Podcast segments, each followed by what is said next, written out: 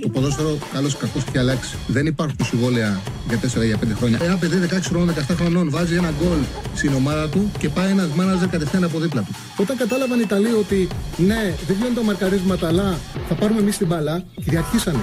Το χέρι του βοηθού, το χέρι του το μόνο που μπορεί να κάνει είναι να στηριχτεί για να μην πέσει κάτω. Με το αριστερό και με το δεξί που το βάλει το χέρι. Το, το, το, χέρι του θα συνεχίσει να κινείται. Το βάλει στο πισινό του. Α, μ' αγαπάτε, δηλαδή, Τσάρλι, μ' αγαπάτε. Εννοείται, εννοείται, εννοείται. Λοιπόν, καλησπέρα. Καλώς ήρθατε σε ένα ακόμα Charlie Ball. Αργήσαμε λίγο γιατί είχαμε κάποιες εργασίες στο στούντιο και τελειώσαν τα παιδιά και τρέχαμε για να μαζέψουμε ώστε να βγούμε όσο γίνεται πιο νωρίς γίνεται. Αργήσαμε λιγάκι, σας ζητάμε συγγνώμη. Ε, αύριο αρχίζουμε στις 3. Σήμερα είμαστε κανονικά στην ώρα μας, βγήκαμε με λίγο καθυστέρηση. Αύριο η εκπομπή είναι στις 3. Μην το ξεχάσετε και λέτε δεν ενημερώσαμε. Να ξέρετε ότι όταν έχουμε αγώνα, αναγκαζόμαστε να προσαρμόσουμε το πρόγραμμά μας. Αύριο έχουμε κύπελα, τρεις η ώρα θα βγούμε εμείς και νομίζω θα βγει πέντε ώρα Ραγκάτσι, έτσι δεν είναι; Αύριο. Τρεις η ώρα εμείς, πέντε η ώρα ο Ραγκάτσι. Μην το ξεχνάτε. Λοιπόν, ξεκινάμε. Έχουμε θέματα για συζήτηση. Καταρχάς, όπως κάνουμε κάθε Τρίτη, θα βγάλουμε τα βραβεία, τα βραβεία της 18η αγωνιστικής. Έχουμε ε, μεταγραφές. Φαίνεται ότι ο Ολυμπιακός είναι κοντά στο να κλείσει τον δανεισμό του Νταβίτ Καρμό. Ο Πορτογάλος είναι ένας ποδοσφαιριστής, ε, ένας στόπερ ψηλός, 96 αριστεροπόδαρος. Ε, μοιάζει πάρα πολύ στο Μάγνουσον. Όσο αφορά, κοίταζα τα στοιχεία του, βλέπετε και τα στατιστικά του. Ε, μοιάζει πάρα πολύ στον ε, Μάγνουσον όσο αφορά την ε, λογική, το τρόπο παιχνιδιού είναι και δύο. Είναι και αυτός αριστεροπόδαρος, είναι ψηλός, πιο ψηλός από το Μάγνουσον, 96, ψηλός στόπερ και διακρίνεται για την πάρα πολύ μεγάλη μεταβίβαση. Πολύ μεγάλη πάσα. Επειδή κοίταζα βίντεο του, ε, πηγαίνει σε ε, πάσες όπως πήγαινε και ο Μάγνουσον μεγάλες στην ατρεξίματα των Εξτρέμ. Και αυτός είναι και ο λόγος που το 2022, το καλοκαίρι, η Πόρτο έδωσε 20 εκατομμύρια ευρώ στην Μπράγκα, ένα τεράστιο ποσό για Σεντερμπακ, για να τον ε, αποκτήσει. Τότε σε 22 του χρόνια ο Νταβίτ Καρμό. Ε, με στόχο να τον κάνει βασικό και να γίνει δίδυμο με τον Πέπε. Να παίζει μια δεξί στο πέρο Πέπε, αριστερό στο πέρο ο Νταβίτ Καρμό. Δεν έπεισε το Κονσέισάο ποτέ. Αυτή είναι η αλήθεια.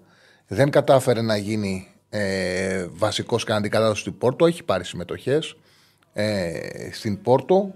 Όμως δεν έκανε τη διαφορά και από τον ε, περασμένο Δεκέμβριο ε, είναι στη β' ομάδα της Πόρτο. Έχει δώσει αρκετά λεφτά η ομάδα, οπότε θα πρέπει κάπου να παίξει. Δεν γίνεται μια μεταγραφή 20 εκατομμύριων ευρώ να παίζει στη δεύτερη ομάδα. Οπότε είναι μια καλή λύση για όλους να πάει δανεικό στον Ολυμπιακό που θέλει στόπερ, θέλει να βάλει ύψος στο κέντρο της άμυνας ε, και να προσθέσει ύψος με καλή τεχνική κατάρτιση, με μια καλή μεταβίβαση. Ε, φαίνεται και από τους αριθμούς του υπάρχουν κάποια πράγματα τα οποία βγάζουν μάτι στον ε, συγκεκριμένο ποδοσφαιριστή. Δύο είναι τα νούμερα. Το ένα είναι ότι πηγαίνει σε πάρα πολλές πάσε, 61,8 μεταβιβάσεις για αυτό παίρνει ένα τεράστιο νούμερο και από αυτές είναι ακόμα μεγαλύτερο νούμερο οι 11,5 μεγάλες μεταβιβάσεις. Δηλαδή πηγαίνει, δίνει ε, κάθε 8 αγωνιστικά λεπτά μια μεγάλη μεταβίβαση. Μια μακρινή μεταβίβαση. Είναι σπάνιο νούμερο για στόπερ αρκετό μεγάλο και δείχνει και, την, ε, και τον τρόπο που αγωνίζεται. Επίσης είναι μεγάλο νούμερο και αυτό είναι και η αδυναμία του. Είναι πάρα πολύ μεγάλη η αδυναμία του. Η ευκολία που δέχεται κίτρινε κάρτες. Για παράδειγμα, στην Πόρτο φέτος σε 11 παιχνίδια έχει δεχτεί 7 κίτρινε κάρτες και μία κόκκινη. Δηλαδή, μιλάμε για ένα ποδοσφαιριστή που έχει ε, δεχτεί φέτος 8 κάρτες σε 970 λεπτά συμμετοχής. Μία κάρτα κάθε 121 λεπτά. Ένα πάρα πολύ μεγάλο νούμερο, ακραίο νούμερο. Στην Πόρτο συνολικά έχει σε 25 παιχνίδια έχει δεχτεί 12 κίτρινε κάρτες.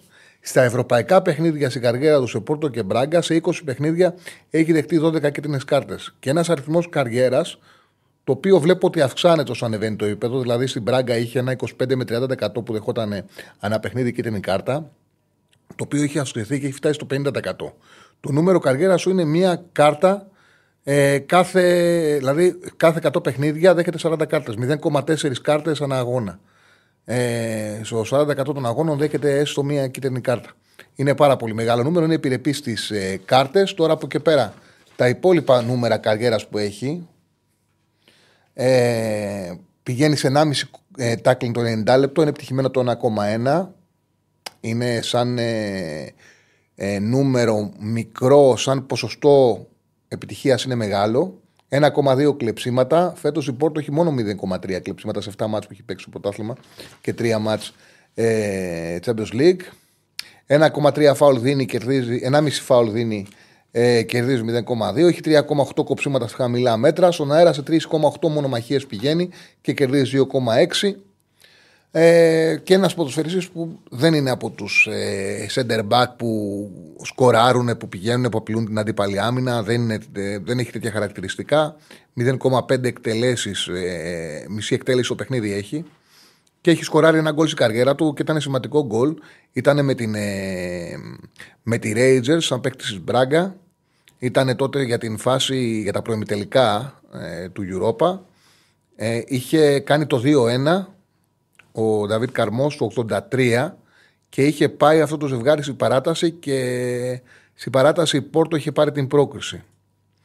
Σίγουρα, αν τελικά, όπως φαίνεται, ε, ολοκληρωθεί ο δανεισμός και όλα δείχνουν ότι θα ολοκληρωθεί ο δανεισμός στις επόμενες ώρες, ε, το πιο πιθανό αύριο, ο Ολυμπιακός θα βάλει, ξαναλέω, ύψος, καλή μεταβίβαση. Σίγουρα είναι καλύτερο στόπερ γιατί έχει, έχει παίξει φέτος και μάτια Champions League.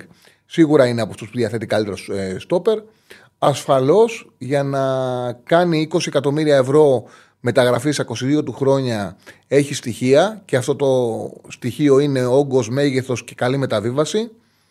Όπως έχει και αδυναμίες ώστε να μην ε, δικαιολογήσει τα λεφτά που πήρε, γιατί κοιτάξτε να δείτε, ε, τη θέση του την πήρε ο Μαρκάνο. Τον ξέρουμε τον Μαρκάνο.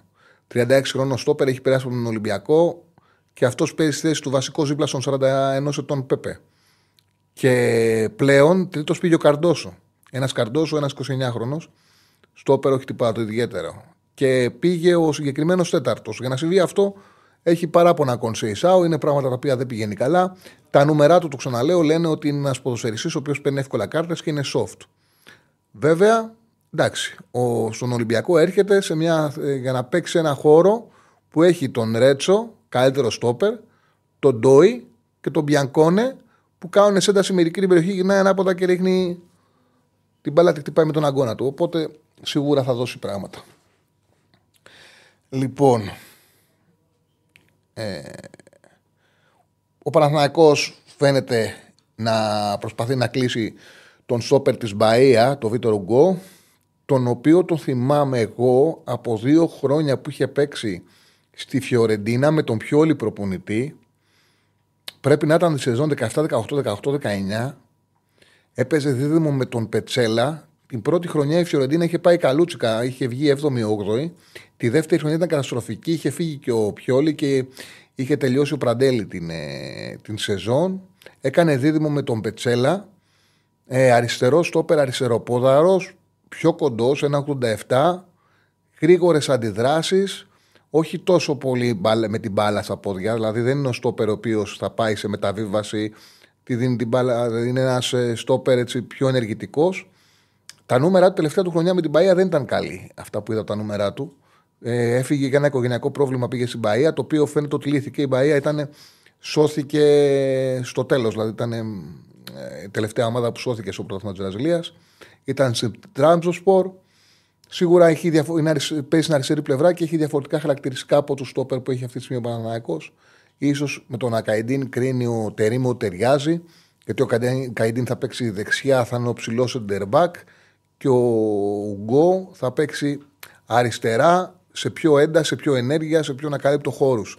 Δηλαδή, ίσως κοιτάξει να κάνει ένα τέτοιο δίδυμο. Ο Τερήμ αριστεροπόδαρος, δεξιοπόδαρος, ύψος ο Ακαϊντίν και πιο πολύ γρήγορα ταχύτητα και ενέργεια ο, ο Στόπερ τώρα που θα έρθει, ο Γκου. Θα τα δούμε όλα αυτά. Υπάρχει ενδιαφέρον. Ε, είμαστε σε μια περίοδο που η ομάδα θέλει να ενισχυθεί. Λέμε συνέχεια ότι θα παίξει πολύ μεγάλο ρόλο η μεταγραφική ενίσχυση του Ιανουαρίου. Ποιοι παίκτες θα κλείσουν. Πάμε να δούμε αυτό που κάνουμε κάθε Τρίτη, την καλύτερη δεκάδα ε, της αγωνιστικής, να δώσουμε τα βραβεία της αγωνιστικής.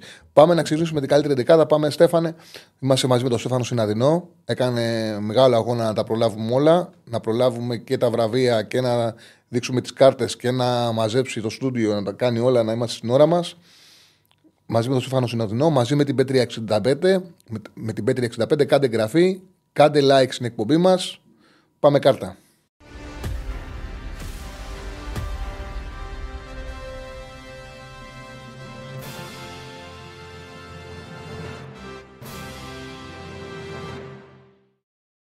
Λοιπόν, πάμε έτσι να βλέπω και στο chat τι συζητάει ο κόσμος σε αυτά που λέμε για την κάθε θέση. Πάμε. Καλύτερο ματοφύλακα της αγωνιστικής. Έχω βάλει υποψήφιους για το βραβείο τους τρεις που κράτησαν το clean sheet. Δεν είχαμε στο ντέρμπι μεγάλη εμφάνιση από τον Λοντίγκιν είτε από τον Στάνκοβιτς. Είχε μια καλή ε, επέμβαση ο Λοντίγκιν στο σουτ του Μάνταλου που κράτησε το 2-2 στη γωνία. Τίναξε, έβγαλε όλο το χέρι του, το, το σώμα το τέντωσε. Καλή επέμβαση και μετά το Σοβαγανίδη. Αλλά OK, okay, δεν ήταν κάποια εντυπωσιακή εμφάνιση. Ε, ο Τσιντώτα, ο Τζολάκης που παίξε τον Ολυμπιακό δεν έπιασε και τίποτα. Νομίζω ότι στο 4-0 του ΠΑΟΚ δεν υπήρχε μεγάλη πίεση. Οπότε έβαλα τους άλλους τρεις που κράτσα κλεινσί. Το Χοβάν του Πανσεραϊκού είναι υποψήφιος. Ο Χουτεσιώτης του Άρης, σε ένα μάτσο που ο Μάτζο έκανε ρωτέσεων, έβαλε το Χουτεσιώτη και πήγε πολύ καλά. Και ο Παδόπουλο του Αστέρα. Ε, θεωρώ ότι από αυτούς τους τρεις τη μεγαλύτερη πίεση τη δέχτηκε ο Χοβάν. Και ο Χοβάν μπαίνει που είχε κα, κακό διάστημα και του έχω κάνει κριτική. Μπαίνει ε, στην καλύτερη δεκάδα της αγωνιστικής. Χοβάν κατά δοκάρια. Πάμε για το δεξί μπακ. Λοιπόν, πάμε για τη θέση του δεξιού μπακ. Οι τρεις υποψήφοι είναι. Ο πρώτος είναι ο Φατόρε του Άρη, ο οποίος Φατόρε είχε παίξει στόπερ με τον Βόλο.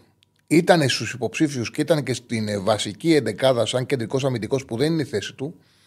Από εκείνο το παιχνίδι ξαναπαίρνει ευκαιρία τώρα στο Αγρίνιο που κάνει αλλαγές ο Μάτζιος και τον βάζει δεξί μπακ και κάνει ξανά ένα πάρα πολύ καλό παιχνίδι και είναι ξανά στους υποψήφιους για, καλύτερη, ε, για καλύτερους στην 11, για τους καλύτερους στην 11.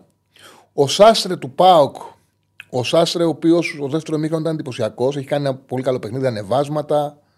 Ε, έκανε τη σέντρα που χτύπησε και άλλαξε πορεία και κατευθύνθηκε στα δίκτυα. Ε, γενικά ένα πολύ γεμάτο παιχνίδι από τον Σάστρε. Είχε assist. Είχε πολλά ανεβάσματα. Ένας πολύ ποιοτικός μπακ. Ε, επέστρεψε στη θέση του. Κακός δεν ξεκίνησε με τον Άρη. Το έδειξε ο Σάστρε. Θεωρώ ότι την έχει πλέον σταματά κάθε συζήτηση για το δεξιάκρο της άμυνας. Εγώ πιστεύω ότι ο Πάου, αν πάρει μπακ, δεν χρειάζεται καν να είναι βασικός. Θα πρέπει να είναι ένας για να μην χρειάζεται όταν λείπει αυτός να υπάρχει πρόβλημα. Και ο Κιβρακίδης που έκανε ένα πολύ καλό παιχνίδι στο 1-1 το ατρομή του με τον Όφη. Ο Σάστρε είναι ο καλύτερος δεξιμπάκ της αγωνιστικής. Σάστρε, βασικός. Πάμε στη θέση του αριστερού μπακ όπου έχουμε το Χουανκάρ που στα 78 λεπτά που έπαιξε είχε κλειδώσει την πλευρά, δεν είχε κανένα απολύτως πρόβλημα και το πρόβλημα δημιουργήθηκε και ανέβηκε πάρα πολύ ο Σιντιμπέ και είχε ο Παναθηναϊκός πίεση από τη συγκεκριμένη πλευρά όταν βγήκε ο Χουανκάρ είχε βγει και ο Βέρμπιτς. Ο Χουανκάρ έχει κάνει πολύ καλό παιχνίδι. Ο Μπάμπα ξανά ήταν οργιαστικό, χωρίς συζήτηση. Πάνω κάτω, επιθέσεις, άνοιξε, ε, πέτυχε, πέτυχε γκολ. Ε, εντυπωσιακή σεζόν από τον Μπάμπα. Πραγματικά δεν έχει καμία σχέση αυτός ο παίκτης με τον ποδοσφαιριστή που είδαμε στην πρώτη του χρονιά. Είναι με διαφορά ο καλύτερος αριστερός μπακ ε, του πρωταθλήματος. Και έχει κάνει πολύ καλό μάτς ο Πεταβράκη στο πολύ σημαντικό διπλό που έχει κάνει ο Πανσεραϊκός με 0-2 στη Λαμία. Ξεκάθαρα όμως, ο, ο βασικός αριστερός μπακ δεν μπορεί να μην είναι ο Σάστρε. Στα άκρα το δίδυμο ο Μπάμπα, συγγνώμη, στα άκρα το δίδυμο του Πάουκ. Σάσλε δεξιά, Μπάμπα αριστερά και πάμε να δούμε το κέντρο της άμυνας που όπως κάθε εβδομάδα έχουμε τέσσερις επιλογές. Βλέπετε τους υποψήφιους. Ο Ρόους του Άρης στην επιστροφή του. Έκανε αλλαγές ο Μάτζιος. Έσπασε το Μπράμπετς Φαμπιάνο, έβαλε τον Ρόους δίπλα στον Μπράμπετς. Πήγαν και οι δύο πολύ καλά. Ο Ρόους ε, ήταν ηγέτη ο κέντρο τη άμυνα. Έχει μεγαλώσει με τον Ρόους και τον Φετφατζίδη πάρα πολύ. Ε, ε, πάρα πολύ το αμυντικό δίδυμο του, του Άρη και έχει μεγαλώσει το ρόστερ του Άρη. Έχει δυνατότητα για πολύ καλύτερο rotation πλέον ο Μάτζιος. Κουλεράκη ήταν πολύ καλός με τον Πας Γιάννενα. Δεν είχε πίεση το παιχνίδι, αλλά έδειξε την ποιότητά του για ένα, μάτς, για ένα ακόμα μάτς. Ο Αράου ήταν εντυπωσιακός. Ο Αράου είναι ο ηγέτης του Παναθηνακού, ειδικά από τη μέρα που είχε αναλάβει ο Τερήμ. Εγώ έτσι όπως τον βλέπω τον Αράου, καλύτερο για τον Παναθηνακό θα ήταν να πάρει δύο χαφ και να μείνει στη θέση 6, ε, στη θέση του στόπερ. Είναι εντυπωσιακός. Είναι γρήγορος, έχει απίστευτες αντιδράσεις ε, δίνει το δικαίωμα να μείνει άμυνα ψηλά. Ο, όταν είναι ο ίδιος στις φάσεις, δεν δέχεται φάση στην πλάτη της άμυνας ο Παναθανικό. Οι φορές που, που δέχτηκε φάση στην άμυνα, χτύπησες στην πλάτη του Γετβά η ΑΕΚ. Έχει σώσει και στα άλλα παιχνίδια πάρα πολλά πράγματα. Ξεκάθαρα ο Αράου δεν γίνεται να μείνει υποψήφιος και ο Λαμπρόπουλος του Όφη ο οποίος σκόραρε και με τον ε, Ατρόμητο πέτυχε ένα σημαντικό γκολ. Συνέχεια ο Ατρόμητος ισοφάρισε. Νομίζω το δίδυμο της ε, αγωνιστικής, ο κέντρο της άμυνας είναι ο Ρόουζ με τον Αράο. Μου ταιριάζουν και σαν δίδυμο. Αράο Ρόουζ, το έγραψε και ο φίλος ο Πάνος. Μου αρέσει και σαν δίδυμο. Ταιριάζουν πάρα πολύ. Οι δυο τους θα μπορούσαν να παίξουν μαζί. Λοιπόν, πάμε για τη θέση 6. Αμυντικός σκαφ. Όπου υποψήφοι είναι ο Σιμάνσκι της ΑΕΚ που κάνει και την ασίστ από τον γκολ στον χώρο του Γκαρσία. Ο Μεϊτέ του Πάουκ άνοιξε το σκορ σε ένα εύκολο παιχνίδι που ο Πας του έδινε δυνατότητα να έχει το προσόν του. Δηλαδή το προσόν του ακούμπημα μπάλας και πάσες. Ήταν πολύ μέσα στο μάτς. Όλα περνάγανε το πόδι του. Όλα ήταν δημιουργία Μεϊτέ.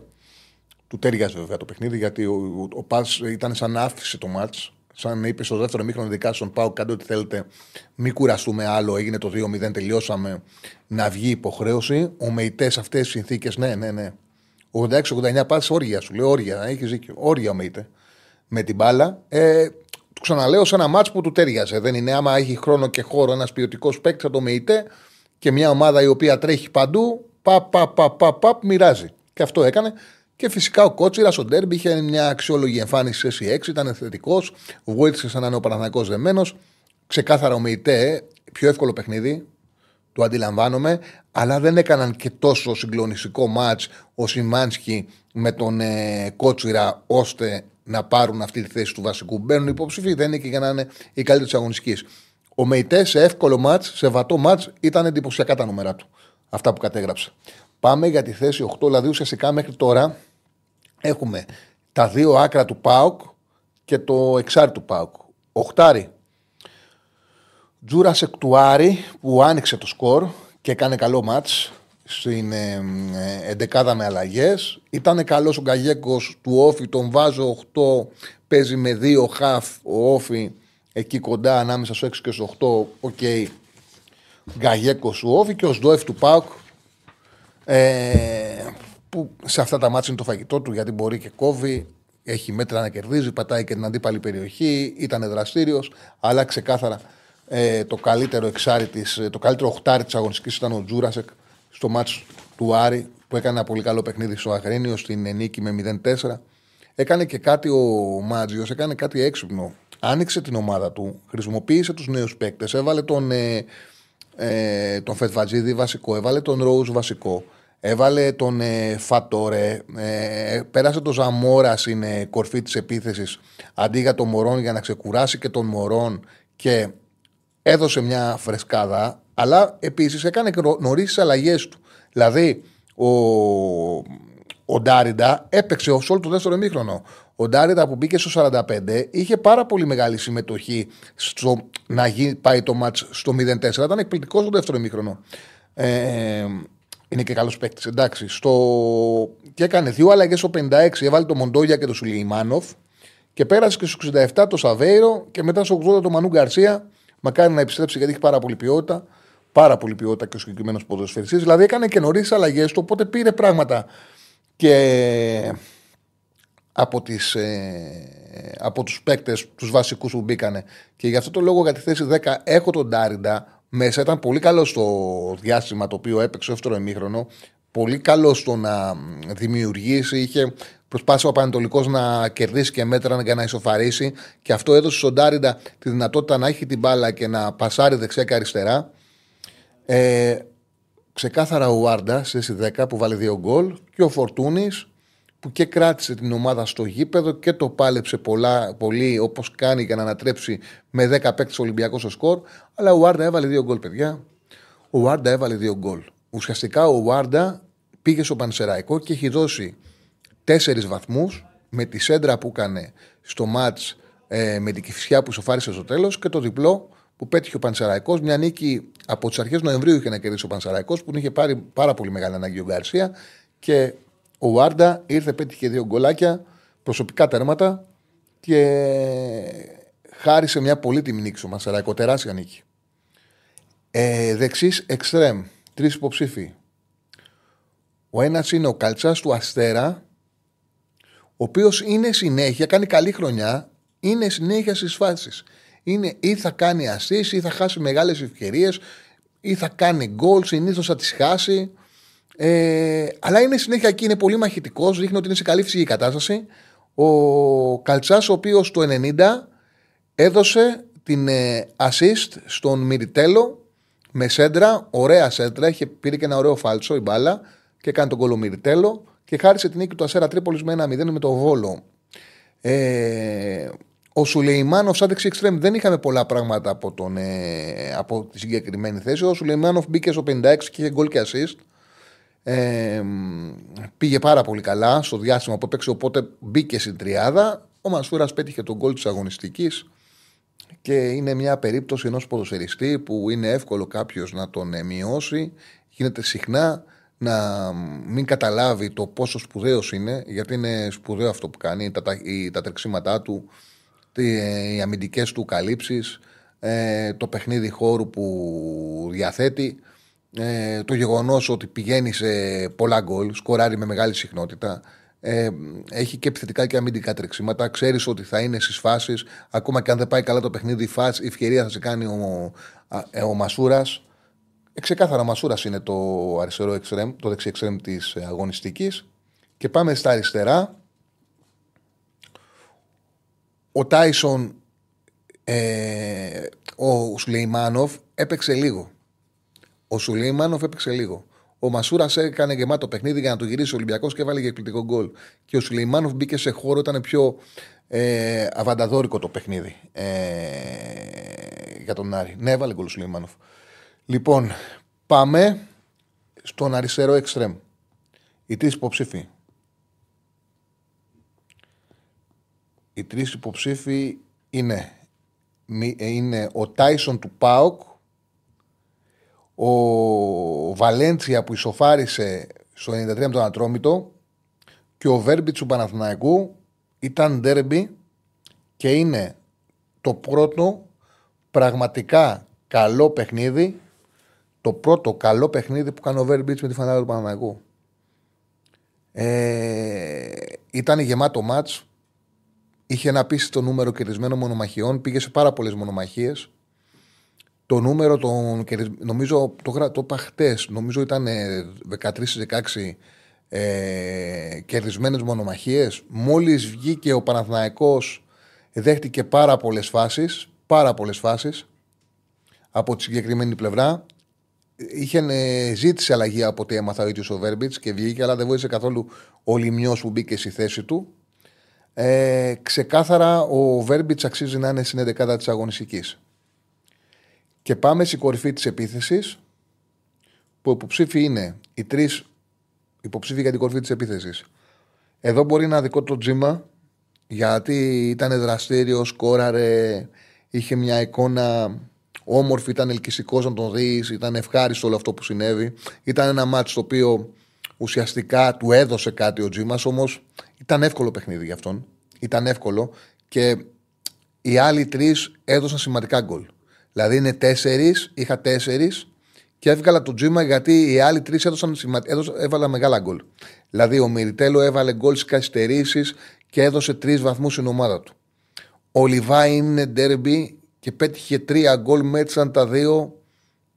Δεν γίνεται ο Λιβάη να μην είναι στους τρεις. Και ο Λαραμπή Παιδιά, βλέπαμε τον Ναβάρο. Τρίτ, είναι τέταρτο παιχνίδι που παίζει. Δεν είχε κάνει εκτέλεση, δεν κατάφερε να κάνει εκτέλεση μέχρι και το πέναλι που βάρεσε. Και αν θυμάμαι καλά, έκανε και μία στο τέλος πριν βγει. Με τον Ναβάρο έκανε και μία στο τέλος. Με τον Ναβάρο, ο Ολυμπιακός δεν μπορούσε να πάρει τελική. Μπήκε ο Λαραμπή, έκανε δύο γκολ. Έβγαλε τεράστια προσωπικότητα. Είναι μεγάλη απουσία για τον Ολυμπιακό αύριο. Όπως είναι απουσία και ο Ανίδη. Δεν θα ξεκινούσε ο Ελαραμπή, αλλά σε ένα παιχνίδι που είναι πιθανό να πάει μακριά. Που με ισοπαλία πας παράταση. Που αν χάνεις ένα γκολ, θες ένα γκολ για να πας παράταση. Αν είσαι ισοπαλία, το μάτσο είναι πολύ μεγάλο. Ο Ελαραμπή θα ήταν πρόβλημα για την άμυνα του Παναθηνακού και θα ήταν σημαντικό να τον είχε ο, ο, ο Καρβαλιάλ. Θα ήταν σημαντικό. Είναι μεγάλη απουσία και αύριο για τον Ολυμπιακό. Ε, θα μπει ο Λιβάη Γκαρσία γιατί έβαλε δύο γκολ στο ντέρμπι. Αλλά ο Ελαραμπή έδωσε και αυτός ε, την νίκη στην ομάδα του. Έδωσε την νίκη. Ήταν πολύ κοντά στο να αξίζει να είναι ο striker της αγωνιστικής, αλλά ήταν ντέρμπι, έβαλε δύο γκολ, του καθόρισε ο Λιβάη Γκαρσία. Πάμε να δείξουμε την 11 της αγωνιστικής, όπου είναι Χοβάν κάτω τα δοκάρια, Σάσρε Μπάμπα, τα δύο μπακ του Πάοκ, Αράο Ρόουζ, ο Μεϊτέ με το Τζούρασεκ στον άξονα, μπροστά τους ο Βάρντα, Μασούρας Βέρμπιτς, Λιβάη Γκαρσία. Οπότε η 11 έχει τον Λιβάη Γκαρσία από την ΑΕΚ, τον Αράου και τον Βέρμπιτς από τον Παναθηναϊκό, τον Μασούρα από τον ε, ε, Ολυμπιακό, τον Ουάρντα από τον Μανσεραϊκό και έχει Σάσρε Μπάμπα Μεϊτέ, τρεις από τον ε, Πάοκ και δύο από τον Άρη, Ρόους και Τζούρασεκ. Και καλά μοιρασμένη είναι η δεκάδα. Πάμε έτσι για τους MVP της αγωνιστικής. MVP, πάμε να δείξουμε κάρτα.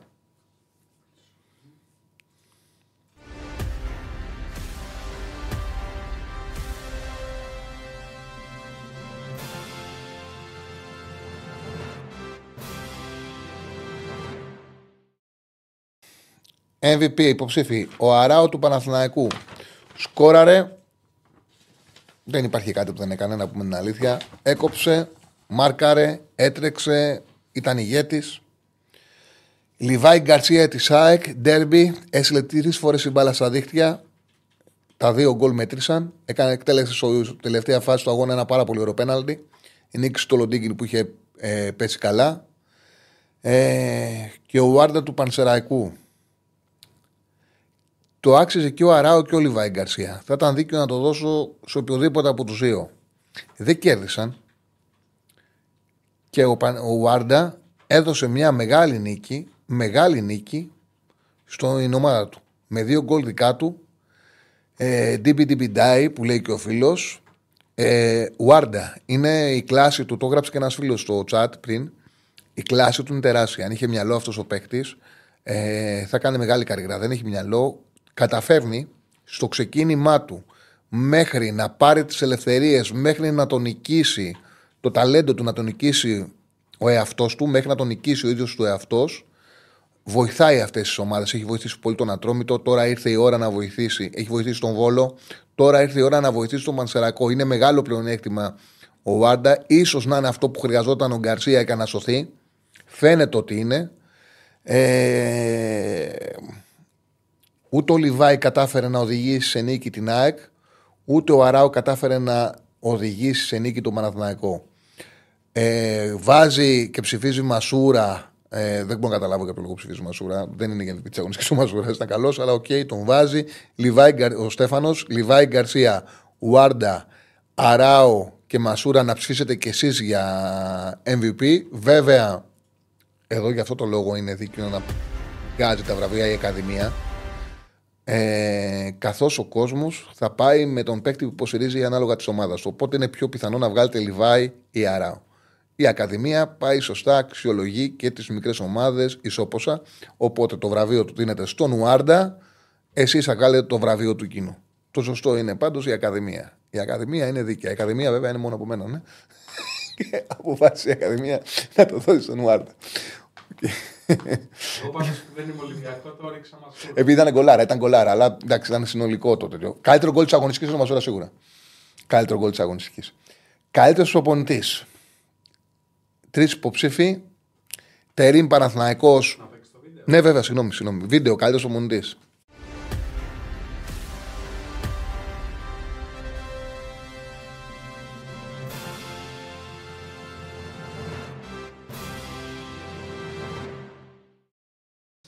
Δίκιο έχει ο φίλος που λέει χωρίς Αράο θα έχανε ο Παναθανικό. Και αν κέρδιζε ο Παναθανικό, το πιο πιθανό ήταν να έπαιρνε το βραβείο ο Αράο. Δεν κέρδισε ο Παναθανικό, γι' αυτό το λόγο αποφάσισα να το δώσω σε έναν παίκτη που έδωσε την νίκη της ομάδας του μόνος του. Το, την έδωσε νίκη μόνος του και για το Πανσεραϊκό το διπλό που πέτυχε είναι τεράστιο. Λοιπόν, έχει δίκιο πάντως, ήταν πάρα πολύ σημαντικός. Ο Τερήμ θα ήταν ο καλύτερος προπονητής σίγουρα αν δεν έκανε τις αλλαγές από το 78 και μετά. Είναι υποψήφιος, είναι στην τριάδα, δεν μπορεί να είναι ο καλύτερος γιατί παιδιά ουσιαστικά με τις αλλαγές του δεν βοήθησε καθόλου την ομάδα του. Καταλαβαίνω αυτούς που είπαν χτες ότι φταίνε και αυτοί που μπήκαν δεν δώσαν τίποτα. Όμως η πραγματικότητα είναι ένα μέρος της δουλειάς του προπονητή και το κοουτσάρισμα. Σε αυτό το παιχνίδι δεν του βγήκε. Αν γύρναγε το παιχνίδι, θα τον εκκρεμάγανε τον Τερήμ. Αυτή είναι η αλήθεια. Αν έβαζε τον κόλλο αράουχο. Είναι λεπτομέρειες. Έκανε το, το πλασέ, μπαίνει μπάλα στα δίχτυα, τεντώθηκε ο Βαγανίδη και νομίζω ότι είναι μια επέμβαση πολύ μεγάλη για τον Παναθηναϊκό συγκεκριμένη. Λοιπόν, Μάτζιος. Σπουδαία δουλειά. Σπουδαία δουλειά και βελτιώνεται ο Άρης και πάει με αυτοεπίθεση ο Άρης μετά την νίκη στο ντέρμπι Έβαλε τέσσερα στο Πανετολικό, κάνοντας μεγάλο rotation, δείχνοντας ότι το ρόστερ αρχίζει και μεγαλώνει πολύ, με προσήκες που βοηθάνε όπως ο Ρόουζ, όπως ο Φετφατζίδης, με επιστροφή του Γκαρσία που είναι καλός παίκτης, ε, ο Μανού, πολύ καλός παίκτης, να γυρίσει και μακάρι να είναι καλά να δει, να επανέλθει σε ένα χώρο να δώσει ποιότητα, γιατί θα μπορέσει σε παιχνίδια, OK, okay, του Μάτζου του αρέσει να έχει δύο σκληρούς και τον Ντάριντα μπροστά τους. Θα υπάρχουν παιχνίδια όμως που αν γίνει αυτός καλά, που θα μπορέσει ο Άρης να βγάλει ποιότητα με εξάρι, οχτάρι τον Ντάριντα και δεκάρι τον Μανού Γκαρσία, όπου εκεί ο Άρης θα είναι πολύ πιο ποιοτικός. Πολύ πιο ποιοτικός. Και φυσικά ο Λουτσέσκου που είδε την ομάδα του κερδίζοντας ένα 0 τον ΠΑΣ να επανέρχεται στην κορφή, πάλι με ωραία μπάλα, άλλη μια τεσάρα. Αξίζει να είναι στην τριάδα ο Λουτσέσκου για δεύτερη συνεχόμενη αγωνιστική. Ο Μάντζιο είναι ο κορυφαίος προπονητής της αγωνιστικής. Μάντζιο. Και στατηγός Άκης πρέπει να το πάρει, λέει ο φίλος και το πήρε. Ο φίλος ο Φατσόνι Μαύρο λέει Φάμπρι, που το θυμήθηκε στο Φάμπρι, ρε, κορυφέ. Πάμε στο βατόμουρο της αγωνιστικής, χρυσό βατόμουρο αγωνιστικής και πάμε να δούμε το σήμα και μετά τους υποψήφιους.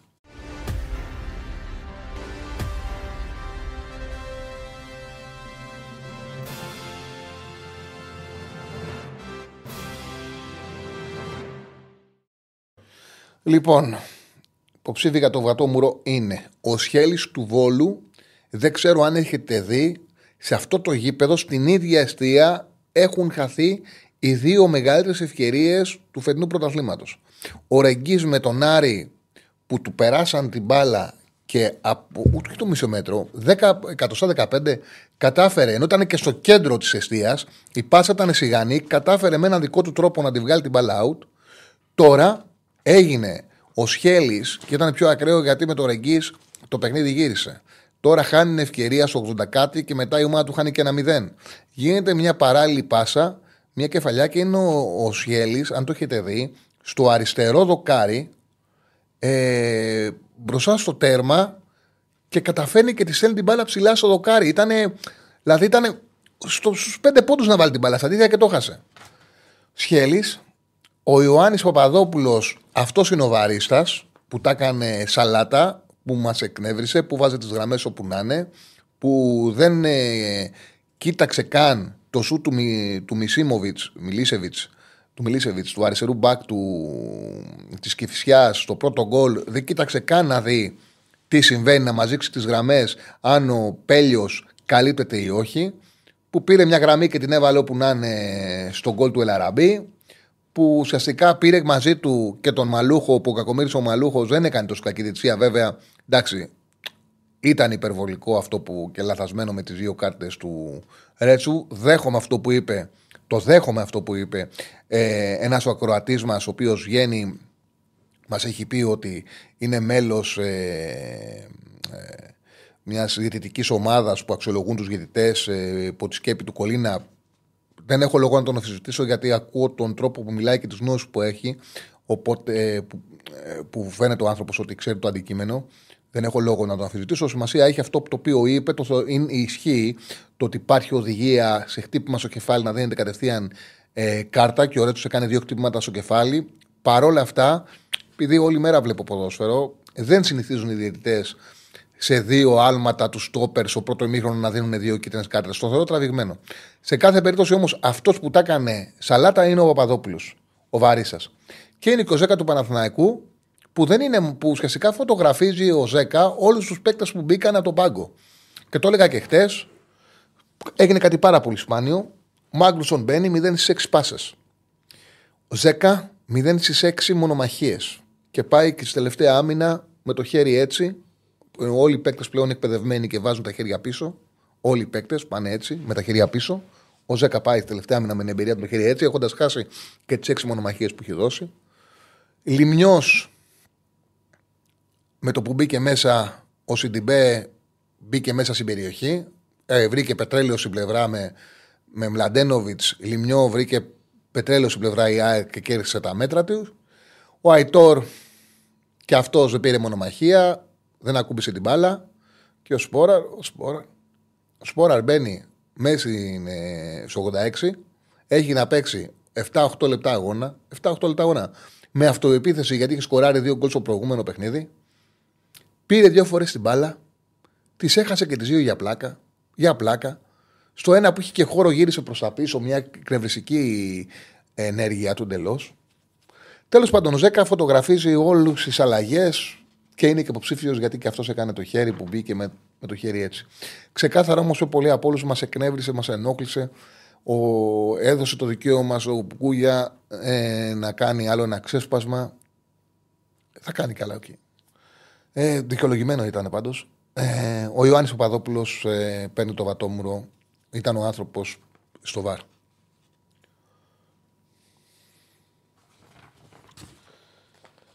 Λοιπόν, το δώσαμε και το βατομουράκι μας. Πάμε. Ε, λοιπόν, ε, πώς πάει το poll που έβαλες για τον MVP του κόσμου; Μέχρι στιγμής έχουν ψηφίσει περίπου 300 φίλοι της εκπομπής. Με 37% πρώτος έρχεται ο Λιβάη Γκαρσία, 29% ο Βίλιαν Αράο, 22% ο Βάρντα και μόλις 13% ο Μασούρας. Αυτός είναι και ο λόγος που, για παράδειγμα, δεν επιτρέπεται ένα κόμμα να ανοίγει τους ψήφους τόσο πολύ σε όσους εκτός. Πρέπει, για παράδειγμα, να υπάρχει, να υπάρχει βάση. Αυτοί που ξέρουν το κόμμα. Δεν επιτρέπεται στα βραβεία να δίνουν τη δυνατότητα στο κοινό να ψηφίσει. Θα πρέπει να υπάρχει ακαδημία. Θα πρέπει να υπάρχουν οι άνθρωποι οι οποίοι δεν επηρεάζονται τον φανατισμό. Είναι δεδομένο ότι άμα σας βάλουμε να δώσετε τα βραβεία, θα τα παίρνουν όλοι οι παίκτες ΣΑΚ, του Παναγού, του Ολυμπιακού και του Πάου. Δεν θα τα πάρει ποτέ κάποιος κακομοίρης μικρής ομάδας, γιατί δεν έχει κοινό να ψηφιστεί. Αυτή είναι η πραγματικότητα. Λοιπόν, είναι δεδομένο ότι άμα ανοίξουμε την ψηφοφορία στον κόσμο, θα το δώσουμε ή στο Λιβάη ή στον Αράο. Αυτά, να ανοίξουμε γραμμές. 2-10-22-05 4-4-4 το τηλεφωνικό μας κέντρο. Η ώρα είναι Πάμε παρά 10 και έχουμε ήδη την πρώτη μας γραμμή. Οπότε καλέστε να βγείτε στον αέρα. Ο Ναβάρο είχε στοιχεία Πόνσε. Ο Ναβάρο τον βλέπω πολύ κινητικό. Ο Πόνσε είναι striker περιοχής. Ο Ναβάρος στον Ολυμπιακό δεν μπορεί να φέρει τον εαυτό του σε εκτέλεση. Ενώ τον βλέπεις είναι φιλότιμος, μπήκε ο, Λαραμπί και έβγαλε δύο γκολ. Ο, ο, ο, Ναβάρο τρέχει τέσσερα ματς. Έκανε μια εκτέλεση με πέναλτι που δεν ήταν και καλή. Αλλά ok, okay, το βάλε. Στο πέναλτι μετράει να βάλει το γκολ. Και δεν είναι, νομίζω ότι πρέπει να κάνει μια τελική στο τέλος. Δεν είχε τελική. Πάλι δεν μπόρεσε να βρει σε τελικές. Δηλαδή έχει παίξει τέσσερα ματς και έχει κάνει μια τελική. Και αυτή ακίνδυνη. Πάμε στον κόσμο.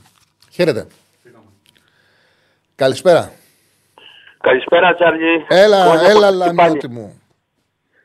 Τι κάνεις; Καλά, καλά. Τα έχουμε πει για καλή χρονιά, δεν τα έχουμε πει; Ε, τα έχουμε πει. Αλλά μέσα στο Γενάρη πρέπει να τα ξαναλέμε. Τα ξαναλέμε. Καλή χρονιά, φίλε να κάνω μια αναφορά λίγο πρώτα στη Λαμία, να δικαιολογήσω το όνομά μου και να πω ότι πρώτον είμαι ακόμα Λαμία, δεν έχω κατεβεί Αθήνα, άρα σε παίρνω από εδώ και πιστεύω ότι έχω να σου πω για τους Λαμιώτες οι οποίοι μετά τον Πανσεραϊκό... Πριν το, πεις, πριν το πεις, για να μην σε κόψω, ναι. ε, ένα, μια διακοπή να πω ότι σύμφωνα με την Οτζόγκο ε, ε, έχει κλείσει ο δανεισμός του Ολυμπιακού με τον Νταβίτ ε, Καρμό δηλαδή τον παίκτη που παρουσιάσαμε, είναι κλεισμένος ο δανεισμός, υπάρχει συμφωνία.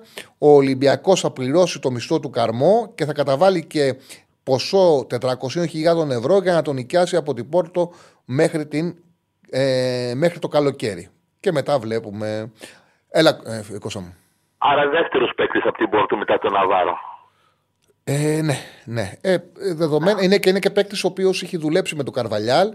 Τον είχε ε, ο Καρβαλιάλ ε, στην ομάδα του τα δύο χρόνια που ήταν ε, στην ε, Μπράγκα. Και με τον Καρβαλιάλ προπονητή πήρε και τη μεταγραφή 20 εκατομμύριων ευρώ στην Πόρτο. Δηλαδή, μετά το δεύτερο χρόνο του Καρβαλιάλ στην Μπράγκα, η Πόρτο έδωσε 20 εκατομμύρια ευρώ για να τον αγοράσει. Εδώ να πω ότι είχε σπάσει τον αστράγαλο του, ενός, ε, του ποδιού του ο συγκεκριμένος παίκτης ε, τον Ιανουάριο του 21 και επέστρεψε, όχι το Φεβρουάριο του 21 και επέστρεψε Ιανουάριο του 22. Δηλαδή έχασε και ένα μεγάλο αριθμό αγώνων ε, στην Πράγκα εκείνα τα δύο ε, χρόνια. Ναι. Λοιπόν, οι Λαμιώτες λοιπόν μετά το διπλό του Πανσεραϊκού ήταν διχασμένοι. Οι μισοί πίστεψαν και πιστεύουν ακόμα ότι η Λαμία έκατσε και έχασε ή το έστεσε εντός εισαγωγικών καφενιακά με τον Πανσεραϊκό και άλλοι μισοί ζητούσαν το κεφάλι του Βόκολο επί πινάκι. Έτσι. Αχαριστία στο, στο, ε, καλά κάνανε, καλά κάνανε, γιατί τους άρεσε που πηγαίνανε στο γήπεδο και βλέπανε ένα γκολ τα πέντε παιχνίδια. Γιατί Λαμία πριν το Βόκολο, καταρχάς ο Βόκολος υπήρε την ομάδα πεσμένη. Είχε πέσει και επί δυόμιση χρόνια, γιατί με τρελαίνουν αυτά, δηλαδή πώς γίνεται ρε φίλε να είσαι ε, ε, ο παδός της Λαμίας, να είσαι φίλας Λαμίας, ρε δεν πήγαινε στο γήπεδο, δεν βάζατε γκολ ούτε με αίτηση. Πες τους, δεν βάζατε γκολ ούτε με αίτηση. Ε, έπρεπε να πας στο γήπεδο, έπρεπε να πηγαίνεις στο γήπεδο τρεις μήνες για να δεις ένα γκολ. Δεν βάζανε γκολ με τίποτα. Και πάνε, είναι άνθρωποι που είναι παδί της Λαμίας και βρίζουν το δόκολο. Ναι, ναι, του λέω το άλλο. Πότε Γενάρη μήνα είχαμε 21 βαθμούς. Δηλαδή που είχαμε πέντε, είχαμε κάνει μια νίκη και πολεμάγαμε, ας πούμε, να σωθούμε. Μισό, μισό, μισό, μισό, γιατί έπαθα διάλυση. Πού τους είδες αυτούς, ρε, αφού είναι κεκλεισμένων των θυρών. Πού τους βρήκες οπαδούς της Λαμίας εσύ, σε καφενείο, πού το είδατε το ματς; Ναι, ναι, σε προπό που το βλέπω. Ναι. Συγγνώμη, συγγνώμη. Και που μιλάω μετά με κόσμο. Γιατί μόνος μου, μόνος μου έφτιαξα εικόνα γηπέδου εκεί την ώρα που τα έλεγα. Όχι, όχι, όχι. Ναι, όχι, ναι, ok, okay, okay, στον προπό. Εντάξει. Μιλάω με, με, με 100 άτομα, αλλά με τους φίλους μου ναι. εδώ πέρα.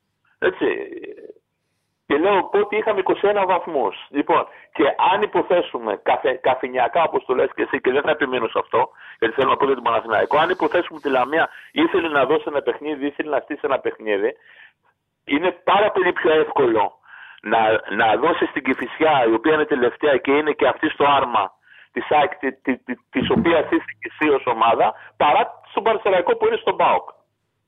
Το κλείνω αυτό γιατί ξέρω το τι θα μου πεις. Το κλείνω και πάω στον Παναθηναϊκό.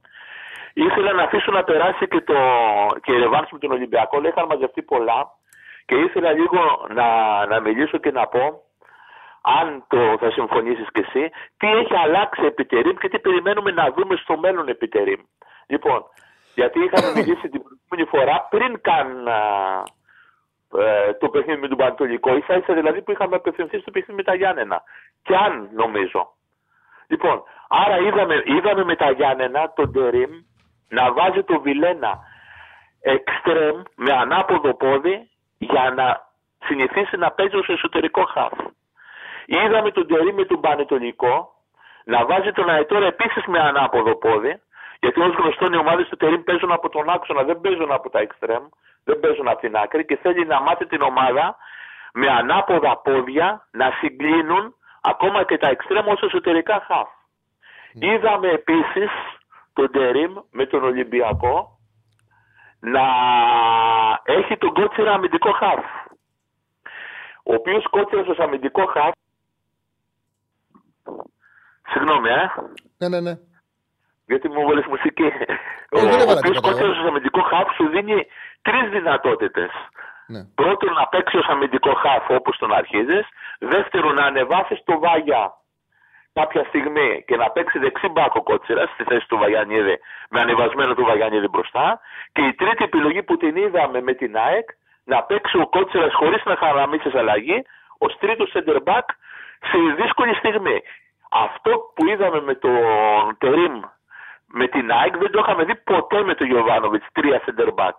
Είχαμε δει κάποια στιγμή δύο center for, το οποίο είδαμε και επί Τερίμ με τον Πανετολικό, αλλά τρία center back δεν είχαμε δει ποτέ. Κερδίζεις ένα-δύο μες στη Φιλαδέλφια. Εγώ Δεν δε, δε θα πω τώρα αν είναι χέρι του Ζέκα και αν είναι πέναλτι του Βέρμπης κτλ. Κερδίζεις ένα-δύο μέσα στη Φιλαδέλφια 6 με 3 center back. Πάρα πολύ εύκολα. Πάει γύρνα πίσω και παίξεις Ναι, με 3 center back. ε, ο Τερίμ ο Τερίμ το είπε κιόλας σε τύπου άνθρωπος ότι είχα σκοπό να βάλω το Σέγκεφελ το αμυντικό. Του είχα δώσει εντολή να, τον, ε, να σηκωθεί για ζέσταμα και χτύπησε ο Ιωαννίδης και μου ζήτησε αλλαγή και έβαλε αναγκαστικά το σπόρα. Ήταν αλλαγή που είχε, που είχε πει να κάνει. Και επειδή δεν μπόρεσε να βάλει το Σέγκεφελτ, έδωσε εντολή στον Κότσιρα να πάει το στόπερ στο τέλος, αλλά έκανε ο Ζέκα το λάθος με το χέρι.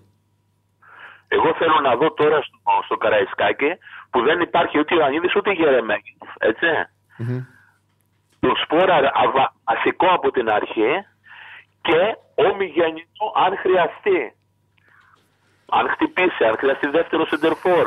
Τι αρχιμής μπορεί να κάνει ο Τερίμ. Δηλαδή τώρα στο Καραϊσκάκι είναι η πρώτη του πολύ πολύ δύσκολη έξοδος γιατί έχει μόνο έναν επιθετικό, ένα σεντερφόρ.